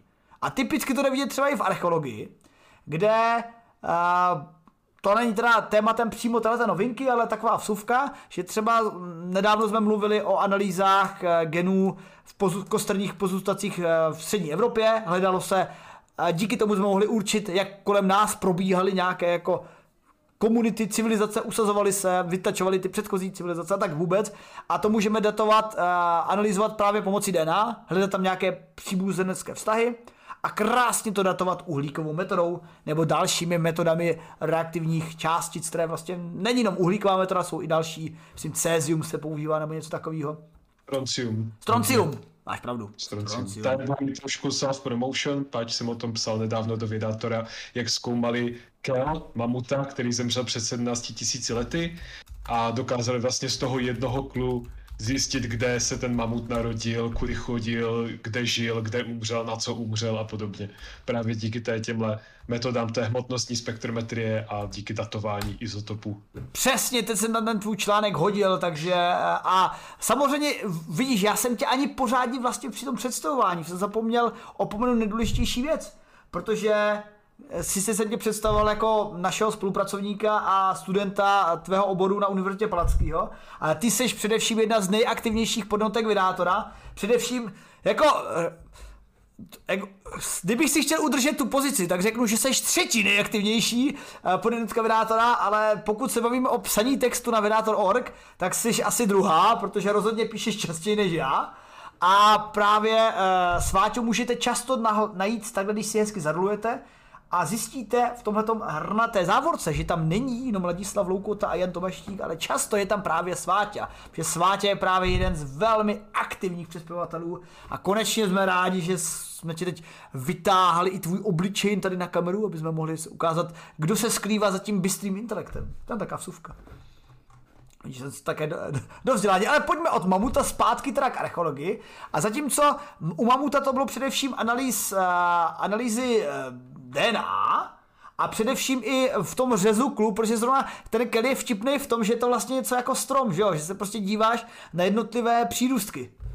Jo, že tam, když se rozřízne ten kel toho mamuta a vlastně i dnešního slona, tak uh, tam by vidět něco jako letokruhy, kdy ten kel, což je vlastně upravený zub, dá se říct, upravený řezák, tak jak přirůstá, tak se tam objevují právě ty jednotlivé letokruhy a podle toho se například ten mamut tehdy žral, tak je tam jiné složení těch izotopů, které se tam dostávají z půdy přes rostliny a tak. A díky tomu vlastně byli ti věci schopni v každém tom jednom letokruhu určit, jaké třeba bylo i klima v té době, podle toho, jaké tam bylo složení těch izotopů, nebo z jaké geografické oblasti v jaké geografické oblasti zrovna byl, podle hmm. toho, jaké tam je i dnes třeba složení izotopů v půdě. Jako tam mě napadá, že je obrovská škoda, že všichni biolog- všechny biologické organismy na planetě nemají kly, protože jestli jsem tomu správně rozumím, z toho by se perfektně určovala historie a jejich, jejich životní, životní cesta.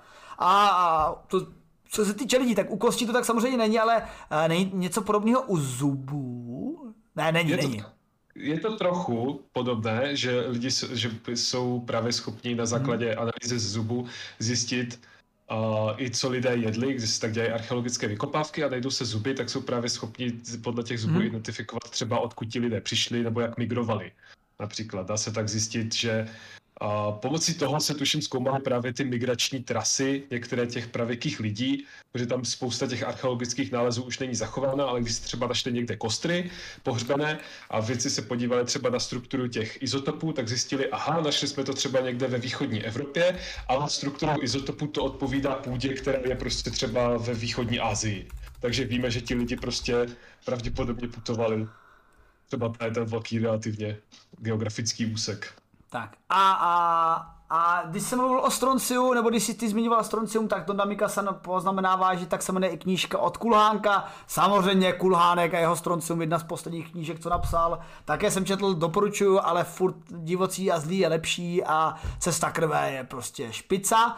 A, a 333 brných stříkaček má a ti chválí, že ty píšeš super témata a fandí ti a jsou tam nějaké srdíčky do toho, no, no krásné, nádherné. A pojďme teda zpátky k kolonizátorům v Africe, protože tenhle ten výzkum se týká něčeho úplně jiného, ale e, v rámci e, nějakého přísunu nových technologií do archeologie a paleontologie je to minimálně zajímavé, ale v tomto případě se bavíme úplně o jiné technologii a to technologii LIDARu. Protože kdo nezná, co je to lidar, tak lidar je něco jako radar, a kdo nezná něco, co je to radar, tak radar je něco jako netopír. A kdo nejedl netopíry, jako by dneska nevěl. Takže, uh, taká, hm, počkejte, na, na, na, to tady mám, na to tady mám zvuky. No a jde především o to, že uh, lidar je v podstatě radar fungující pouze na detekci odraženého uh, laserového paprsku a zatímco lidar se může třeba používat k tomu, abyste mohli detekovat vzdálenost dvou pevných objektů, tak třeba v rámci astrofyziky my používáme lidar k tomu, že analyzujeme i právě, už jsme to dneska jednou řešili, uh, aerosoly v atmosféře. Že my si v podstatě uh, předtím, než pozorujeme ty naše kosmické částice, tak se nad naší observatoří Pierre Auger v Argentině, nebo ne na naší, ona není jenom naše, ona je všech, ale my jsme tam taky, tak si tam zasvítíme lidarem, uděláme si tečku a analyzujeme si, v jaké vzdálenosti, v jaké výšce jsou vytvořené mraky a aerosoly, takže vlastně takový náš radar, ale laserem. A hodně, hodně se používá lidar právě v archeologii v oblastech, kde se nemůžete úplně podívat na relief. Já jsem se schválně jako díval na ty metody lidarů, co používají. A oni jsou totiž jako obecně dva že jedním liderem si prostě uděláte z velké, buď z lete, leteckého pohledu, nebo přímo i z družice, nějaký jako relief. Ale ten relief prostě bere ten relief, jak ho vidíš, i vlastníma očima. Akorát ho udělá pěkně 3D. Takže třeba stromy, všechny stavby. Ale uh, s pomocí pokročilých algoritmů a dalších vlnových délek můžete i prosvítit stromy. No a co to znamená? Ono to jako, e, já teda zrovna u téhle technologie tam bylo spíš, se mluvilo o těch algoritmech, ale mě by jako nevím úplně přesně jistě, jestli jako využívají nějaké vlnové délky na prosvícení, protože obecně vlnové délky laserů jako viditelném světle stejně neprosvítíte tu, e, tu e, přírodu, ty listy. Ale jde především o to, že já v tom vidím právě ty algoritmy, že třeba v mojí mikroskopii často něco měřím, a mám tam strašně moc šumu. Ale když najdu nějakou rovinu, tak je velmi jednoduchý tím algoritmem tu rovinu srovnat a zbavit se toho šumu. A vlastně předpokládám, že v rámci těchto těch dat je vlastně ta rovina krásně detekovatelná v několika bodech, nemusí být třeba ve 100% bodů, není to prostě, že uvidí tím lidarem třeba jedna ku jedné hned z ničeho nic bez algoritmů tenhle ten krásný obrázek, ale prostě dokážou s pomocí algoritmů a počítačových neuronových sítí získat tyto data. No a právě lidar používaný archeology umožňuje podívat se pod uh, velkou faunu, floru, pardon, pod, pod třeba pralesy, jako se právě podívali v oblasti, eh, nepletuli se, je to na G, Guatemaly, a protože v Guatemala je ruiny Tikalu, což je takové jako místní centrum a vlastního májové obecně. Nebo v téhle oblasti měly být aktivní májové. Takže si řekli prostě archeologové, OK, tak jsme tady objevili nějaký místa, které vypadají zhruba nějak, nějak takhle tak. A a nějak takhle tak a zjistili, že ale to úplně neodpovídá tomu, co Májové stavěli, protože jako znáte to, jako my taky úplně nestavíme podobně jako Mongolové a Mongolové taky úplně nestaví podobně jako severoameričtí indiánové a Rusové a všichni. Každý máme takový trošku svůj styl. A, a náš styl stavební je, že my nestavíme, čímž aspoň ulehčujeme archeologu. Zhoršujeme archeologům jejich práci do budoucnosti, že ne, maximálně vykopají D1, ale to je tak asi náš největší projekt historický. No a takže archeologové zjistili v Tikalu, že ta architektura spíše připomíná civilizaci Teotihuacánu, kteráž to je zhruba 1200 km daleko, právě ve vzdáleném posvátném městě Teotihuacánu, která je úplně jinde než Guatemala. A otázka, co to znamená? No znamená to to, že kolonizace tady byla před náma. Jako, že to není jenom o tom, že, ty, že do té doby, než přijeli Španělé, Portugalci, Španělé, Angličané, Němci, Číňané, Japonci a tři Češi, tak do té doby, eh, že prostě kolonizace neexistovala, ale samozřejmě my víme, že ty národy mezi sebou válčily a tohleto město plně odpovídá kompletně postavené základně, že máte uprostřed velkou citadelu, která byla nějakým centrem, eh, městská zástavba a i když akorát tak jako samozřejmě městská zástavba s použití přírodních materiálů, protože se mnoho z nich nedochovalo, takže mluvíme tady především o dřeve, ale ty struktury, to území bylo upraveno a ten relief zůstal. Je sice skryt džunglí, ale zůstal, takže můžeme říct, že Civilizace Teotihuacánu vyrazila na vandr, dobila si oblast, skolonizovala si oblast májů, řekla jim nazdar májové, tohle je naše, postavila si základnu a pak z nějakých důvodů to zase podělali a teď je to Guatemala. A Guatemalci jednoznačně porazili Teotihuacán a k tomu Guatemalcům gratulujeme. Takže já bych ještě no, navazal, jestli, jestli můžu chvilku, jak jsi právě mluvil o tom lidaru a těch technologiích, tak v dnešní době už existuje něco, co, čemu se říká vesmírná archeologie, což zní to úžasně jako ze sci-fi, jo, ale není to právě třeba objevování nějakých pozůstatků na jiných planetách, ale je to o využívání družic na zkoumání na, um, archeologických nalezišť na Zemi. Právě třeba pomocí těch lidarů nebo pomocí z uh, fotografií velkoformátových přímo z oběžné dráhy. Takže jenom taková krátká vsuvka o vesmírné archeologii, která zní jako cool. Jo. No a právě jakože i samozřejmě čeští archeologové už využívají lidé, takže to se využívá komplexně obecně a, umožní nám to krásně si zobrazovat uh, struktury a pak klidu domova a ne jako Indiana Jones v mrazu uh, pod útokem uh, zombie nacistů, ale hezky v klidku, v analýzách na počítači si pak analyzovat. Ale nejsou tyhle ty oblasti podobné něčemu, co známe někde jinde, ale minimálně to ukázka toho, že ta kolonizace a cestování funguje, nebo tady bylo vždycky, protože tady se bavíme o, možná ještě důležité zasadit to do časového kontextu, protože tady se bavíme o městě, které pravděpodobně bylo mezi roky 200 až 900 našeho letopočtu. Takže tady se jako zase bavíme už o našem letopočtu, ale furt jako v době dávno předtím, než jistý Krištof Kolumbus, eh, který má, měl hodně špatnou, eh, hodně špatný zeměpis a přijel do Indie a pak to nakonec dopadlo tak, jak to dopadlo. A, no ale... Ještě ani nebyl první.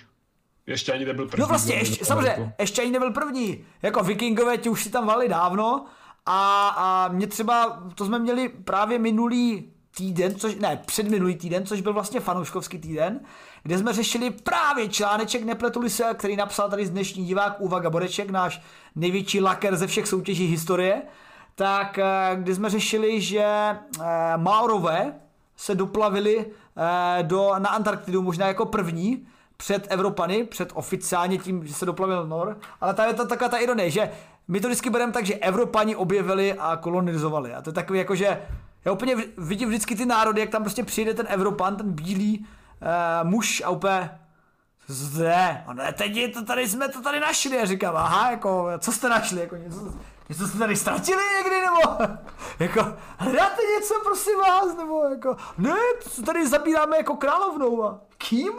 Ne, prostě tady naše královna to zabírá teď tady, jako, a proč? Protože, no a je to, a je to vyřešený.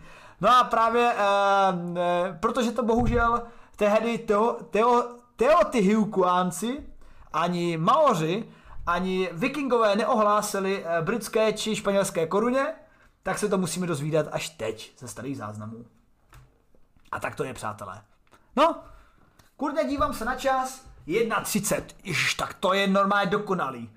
Takhle, takhle načasovaný jsme to snad ještě neměli. A než ještě se úplně pustíme do závěrečných děkovaček, uh, mexické vlny a dalších těch našich kravin, tak ještě bych se mrknul na otázky, protože tady byly nějaké otázky v, v chatu, tak se třeba mrkni, sice ty se teď vlastně moc nemrkneš, protože ty máš zapnutý jenom YouTube, tak se mrknu já a něco ti vzkážu. Že byla tady jedna otázka přímo na tebe, tak já ji zkusím přečíst.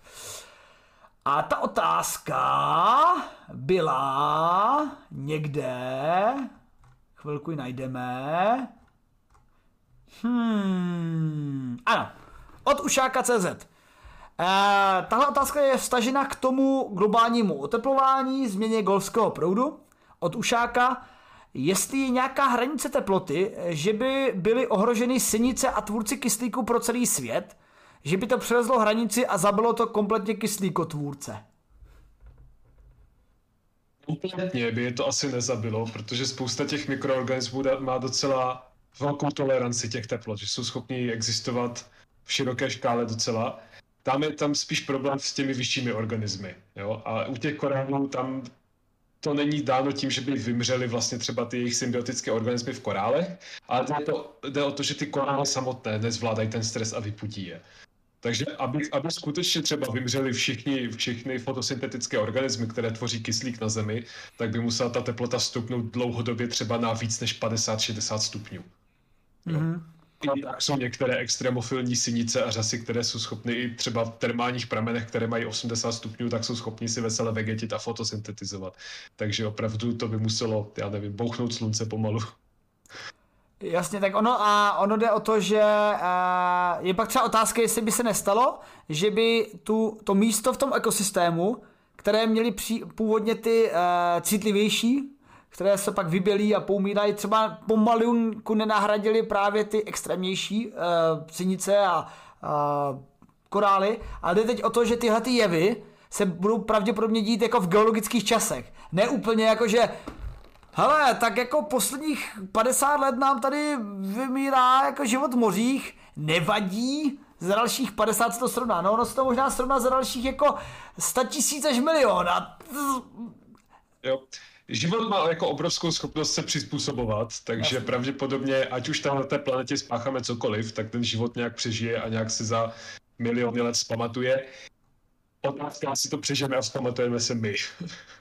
Jo ten hlavní problém. No jasně, ono se říká, že globální eh, oteplování nezničí naši planetu. Ono spíš udělá problémy nám, no. jako naše planeta se maximálně zbaví eh, nějakého viru homo sapiens a bude existovat dále. No, prostě no, třeba... Konec světa to nebude, svět tam bude dál, ani konec života, i života nebude dál. No. Jestli to budeme my, to je otázka. Hele, já nevím jak ty, ale já sázím, eh, já teda nesázím na opice, já sázím na uh, tardigrady. Že to přežijou? No, ne, že to převezmou po nás, jako to prostě úplně vidím tu malinkou civilizaci malinkých želvušek, ty úplně jejich malinké ta raketky budou takhle lítat, no to bude nádherné úplně. Já bych sázal na chobotnice. A to je pravda, chobotnice jsou taky jako celkem dobré chytré svině. Mm-hmm. To přemýšlím, jestli se dá chovat chobotnice v, a jakože, eh, jestli se, ne, to, samozřejmě není úplně ekologické, abyste si chovali chobotnice v akvárku. Chobotnice mají být venku, v přírodě, maximálně na talíři, ale prostě ne v akvárku. A no nic, takže já se tak dívám, klidně ještě napište nějakou otázku a třeba se ještě k té otázce vrátíme pro našeho hosta na konci. Připomínám, že kolega a Svátě je botanik studující na zrovna na doktorátě, takže v tématu kytiček a života, v tématu toho, co vlastně vůbec čemu nerozumím, protože co je všechno živé, to nemám rád, to se mění a mě to pak kazí výsledky. Já potřebuji něco, co se nemění, co se maximálně zahře a zvětší a schladí a zmenší. A, jako, a rozhodně to nemá vlastní názor, jako vůbec. Prostě moje vzorky prostě leží a jsou. Tečka. Takže klidně přijděte s otázkama. Ano a přátelé, jak už jsem naznačoval, máme tady takové velkolepé aktivity naše a všem těm jedna, dva, tři fanouškům, to je krásné číslo, které teď máme tady na OBSku zobrazené, všem jedna, dva, tři fanouškům teď eh, musím říct a velmi rád řeknu, že pojedeme na Comic Con v Praze. Já nevím, jestli mnozí, všichni, někdo už tam byl. Comic Con v Praze, jestli se nepletu, byl zatím jenom jednou. A někdy dřív se také Comic Cony v Praze eh, konávaly, ale pak zase už se nekonali, protože byly nějaký jiný problémy a zase to zbankrotovalo, ale teď se prostě Comic Con v Praze koná. Sice byl odložený už asi dvakrát, ale koná se finální 15. až 17. října, tedy tenhle ten týden. No a skoro okolností tam bude i Vydátor. A Vydátor tam bude prostřednictvím mě a prostřednictvím Vladislava Loukoty. A to není úplně všechno, protože ve skutečnosti tam bude i uh, spolupráce s chlapci, chtěl jsem říct děvčaty, ale nepletu se, jsou to především chlapci uh, z komunity Star Citizen CZSK, já to tady přepnu, tady tenhle ten letáček, protože uh, komunita uh, Star Citizen CZSK má připravené dvě přednášky, kde budu participovat. A to ta klasická, kontroverzní, která každého napadne, jestli je ten Star Citizen hra nebo podvod. Protože, kdo neví, tak Star Citizen je jedna z největších, nebo je to rozhodně největší projekt v rámci komunitního financování, co kdy byl doposud vyroben. Je v tom neskutečné množství peněz, ale je v to taky neskutečně mnohokrát odloženo. Takže Uh, o tom se budeme bavit a protože je to aktivní komunita, která samozřejmě tuhle hru má ráda, já ji mám také rád, ale neodpustím si do ní prostě tě rýpnout, takže bude i další přednáška páteční Češi a Slováci ve Star Citizen, kde budeme čistě pozitivní. No ale především vědátor tam má takový nátřas přednášek, že se to ani tady nevyšlo. Takže přátelé, jak už jsem dneska naznačil, budeme mít přednášky Kyberpunk jako cesta k nesmrtelnosti a pokud budeme chtít být trošku uh, střídnější, tak jako cesta k nadčlověku, jenom jestli nás to povede k rozdělení homo technologis, které přemůže homo sapiens, a tyhle ty přednášky budou v sobotu. A v sobotu budou také Mass Effect fikce versus věda. A nepletuli se také postapokalyptická přednáška Zelený Fallout nebo pravé postapo. No a v neděli tam máme taky jednu Monstras XCOM StarCraft versus a, a myslím ještě Dead Space versus věda. A právě si vlastně možná i ve spolupráci minimálně aspoň pár věd nám do toho poradí Sváťa, protože stejně moc nestíhá a hodí nám nějaké rady o tom, jak se k těm monstrům před, při, nějak jako postavit, protože náš cíl je podívat se na ty monstra z hlediska, jak by fungovaly v ekosystému. Jestli by náhodou uh, byly třeba ta monstra, jak, jak by se rodili, jak by měli své rodiště, jak by, jak by vypadaly jejich hnízda a tak. Akorát se tady bavíme o Kako Demonovi z Doom, Zergu ze Starcraftu a těch, těch dalších šílenostech. Takže je to taková jak, bys, jak bychom to nazvali, experimentální biologie, nebo... Spekulativní biologie. Spekulativní biologie. Jo, díky za to. Takže na to vše se můžete těšit na stránkách Vydátora a doufám, že někteří z vás uvidím na Comiconu, protože tam také plánujeme setkání s fandy. Nevím, jestli, dnes, jestli v sobotu, asi to necháme na sobotu nebo na jiný den, ale naplánujeme a hodili jsme už akci na Facebook, jakože Vydátor na Comiconu a tam někde oznámíme, nebo uděláme samostatnou akci, ale já si bych to nechal na té akci samostatný, nebo to prostě přejmenuju a plánujeme tam setkání s fandy a určitě tam bude prostor pro rozdání nějakých placek a soutěže o nějaký placky, nálepky a možná, když se mi bude hodně chtít, tak i nějaký trika. Takže uvidíme. Takže přátelé, uvidíme se na Komikonu a teda bude to nátřask, protože normálně na Komikon jezdíme s jednou až s dvěma přednáškami, ale rozhodně ne s devíti přednáškami jak nám bylo řečeno před měsícem. Takže právě proto uh, i uh, jste si asi všimli na Twitchi velmi velkého omezení streamů, protože každý den nedělám nic jiného, než tvořím přednášky. Je toho trošičku moc. Tak, tolik k reklamě. Sváťo, moc díky, že jsi udělal čas, bylo to dost kulovní. Rád jsem se zapojil a doufám, že se ještě někdy tady objevím. No jako, hele já myslím, eh, shodnou se i fanoušci tady na streamu, já myslím, že si prošel jako tímto, tímto drsným testem a nyní tě můžeme plnohodnotě, ne, že bys nebyl podjednotka vydátora, protože s tím, co si toho napsal, se větší podjednotka někdy než já, ale plnohodnotná podjednotka vydátora a doufám, že máš někde placku, aby se mohl povýšit. Někde mám, nevím kde, ale mám. A dokonce si můžeš i zapnout zvuk. Teď mě nějak... Ne, počkej, já jsem si vyrval asi kabel. Dobrý, dobrý, v pohodě. To jsem já si jenom vyrazil, to se kabel. To je normální.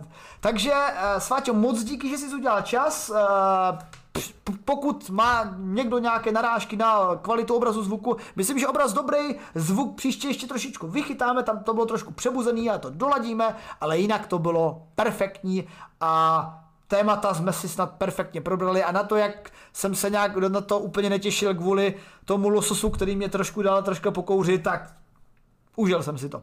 No a doufám, že si to užili i naši fanoušci, kterým děkujeme za to, že nás podporují a děkujeme i těm, kteří nás podporují i tím, že nás rejdují, jako třeba Mr. Martin Rota, Patrik Kořenář, i Flafovci, Terry Foxovci a všichni Pirošovci a všichni další. Díky moc, že nás podporujete. Pokud nás chcete podpořit nějakým drobným finančním příspěvkem, tak můžete na startovači startovač.cz jako vědátorští patroni můžete od částky 50 až po částky neuvěřitelných 500 korun, pokud jste strašně bohatí, nevíte co s penězma, tak třeba, nevím, kupte si Ferrari a zaplaťte nám prostě trošku na startovač. A díky těm, co už nás podporují, kteří mi jsou Talanta, Karl von Bluberge, Iris, Štěpán, Vítě R, Hakl 6, Lapka Tom, Turek Jirka, KR7KV, Ladislav Cupa, Tomáš Zita, Ondra Kiksa, 333 stříbrných stříkaček, Aden Samová, DJ Sklamal, Tomáš Beneš 83, Filip Stočes, Petr Hr, Tom Smilek, Michal Drobín 09, Di Průšová, Jakub Halama, Zoulach, RA100, Tomáš Novotný 87, Jaroslav Bezděk, Martin Imrýšek, Olaf Svensson, Jan Hav, Chlumová Kateřina, Lukáš, Sobolí Ucho, Zeusovo, Tonda Mikasan, Lej.cz, Radek Goff, David, Rychlý, Prachy Rychlý a také velké množství anonymů, kteří si ještě nevšimli, že když tam dáváte finanční dar, tak tam můžete napsat i své jméno, takže všem těm anonymům moc děkujeme, ať se už jmenujou, jak se jmenujou. Když jsem tady viděl Chlumovou Kateřinu, tak mi to připomíná, že Chlumová Kateřina je jedna z vítězek našeho slosování loňské soutěže, teda loňské, v loňském měsíci, uh, Septembera, takže jestli se tady někde dívá a pohybuje, tak ji musíme čuknout, aby se probudila a viděla, že vyhrála něco a poslala nám adresu a tak dále. A moc díky taky těm, co nás podporují třeba na YouTube kanále, kde nás zrovna dneska sledují, včetně svátí, který nás tam sleduje, protože na YouTube kanále můžete se stát našimi členy našeho kanálu, kterými jsou Martin Holec, Miroslav Šindelka, Karel Říha, Matěj Urban, Jefferson Hope, Vektor, Sir Alexejevič Kuzněcov, Jaroslav Linka, kolega Dobré vědět a Václav Kliment. A samozřejmě nás sledujete tady na Twitchi, kde nás nejvíc raidujete, smilujete a tak vůbec, takže velký dík patří všem našim hardcore subscriberům a našim modům, kteří nám to tady zkráslují. Tondo Mikasane i Slovensko, naši drazí modové. Doufám, že budete zkrášlovat náš kanál dále a vede dalších modů Sobolího ucha a tak dále, a kterými jsou skoro okolnosti i naši subscriberi. Takže těm všem děkujeme za subscribe a dalším jako jsou Uvaga Boreček, Gandhi 42, Chmeldas, Krten 97, Lukáš V66, Mrskman, Science Reveal, Martin Federy, Mr. Martin Rota, Ušák CZ, 333 stříbrných stříkaček, Ja Deme, Butterfly Krill, Pletiplot, Já jí, Badvo, Krymeon, Jesko 29, Terry Fox, Nelájach, Patrik Kořenář, Šťastný luk, který taky myslím něco vyhrál, takže Šťastný luk taky se prober, něco si vyhrál, dej si záznam ze včerejška, Flav.cz, X Maxon XXX, Termit Production, Thanad 01, Dominika 420, Demony, Linhy, Martin Hoch, Adela už večeřela, Karel Novák 606, Izabela Rosák, Merty, ten taky něco vyhrál, HVV, ICDF, Rudin 1, Kverty.cz, Pan Bubo, Michelangelo 76, Jirka Zim, Axel.cz, Black J.cz, který taky něco vyhrál, Piroš.cz, Michal Schmidt, Tiberius 47, Alex de Jonky Seal, Liso.cz, Alkoun.cz, Marvin 042, John T65, Ero 3RO, Textuber, Voidas a standardně na závěr se nám tam vždycky objeví tier dvojkový podporovatel Ertlomono Poleno 82. Všem vám moc děkuji a kdo nemá prachy, jak říká Amber Pam, může platit diamanty a jestli nemá peníze ani diamanty, tak prostě jenom lajkujte, zbožňujte a sdílejte náš kanál a se někam dostane, protože třeba nás, nevím, koupí Blesk nebo BBC a já si pořídím pak hezký třeba auto hned po té, co si obnovím svůj řidičák a zjistím, kde se tady dá parkovat. Takže přátelé, díky moc, že jste tady byli s námi. A pro ty, co nás podporují, poslední závěrečná reklama. A občas eh, jednou Zatím za to zapomenu, ale pro naše subscribery na Twitchi máme ještě takové bonusy, moc o nich nemluvíme, ale ti se můžou kromě našeho Discordu zapojit i třeba do našeho kanálu, který máme na hře Valheim, protože máme vlastní vydátorský server pro suby, jako třeba uh, naši noví subové, kteří se tam k nám připojili. Takže pokud nás sabujete, aspoň tři měsíce, tak si můžete s náma zapařit Valheim v našem krásném Valheimovském serveru, nebo třeba i Quake 3 Arena. Jenom s tím rozdílem, že ten nehrajeme tak často, protože vždycky čekáme, než se to Namikasan unaví a nevím, stane se mu něco, aby třeba nebyl tak rychle, jak je dobrý, ale třeba se k nějakým dalším pařbám vrátíme a třeba uvažujeme i o nějakých, nevím, counter a podobných záležitostech. Takže o tom zase třeba někdy při našich herních streamech a loučím se s vámi. Na viděnou, fyzikální podinotka Jeron a Sváťa. Čau.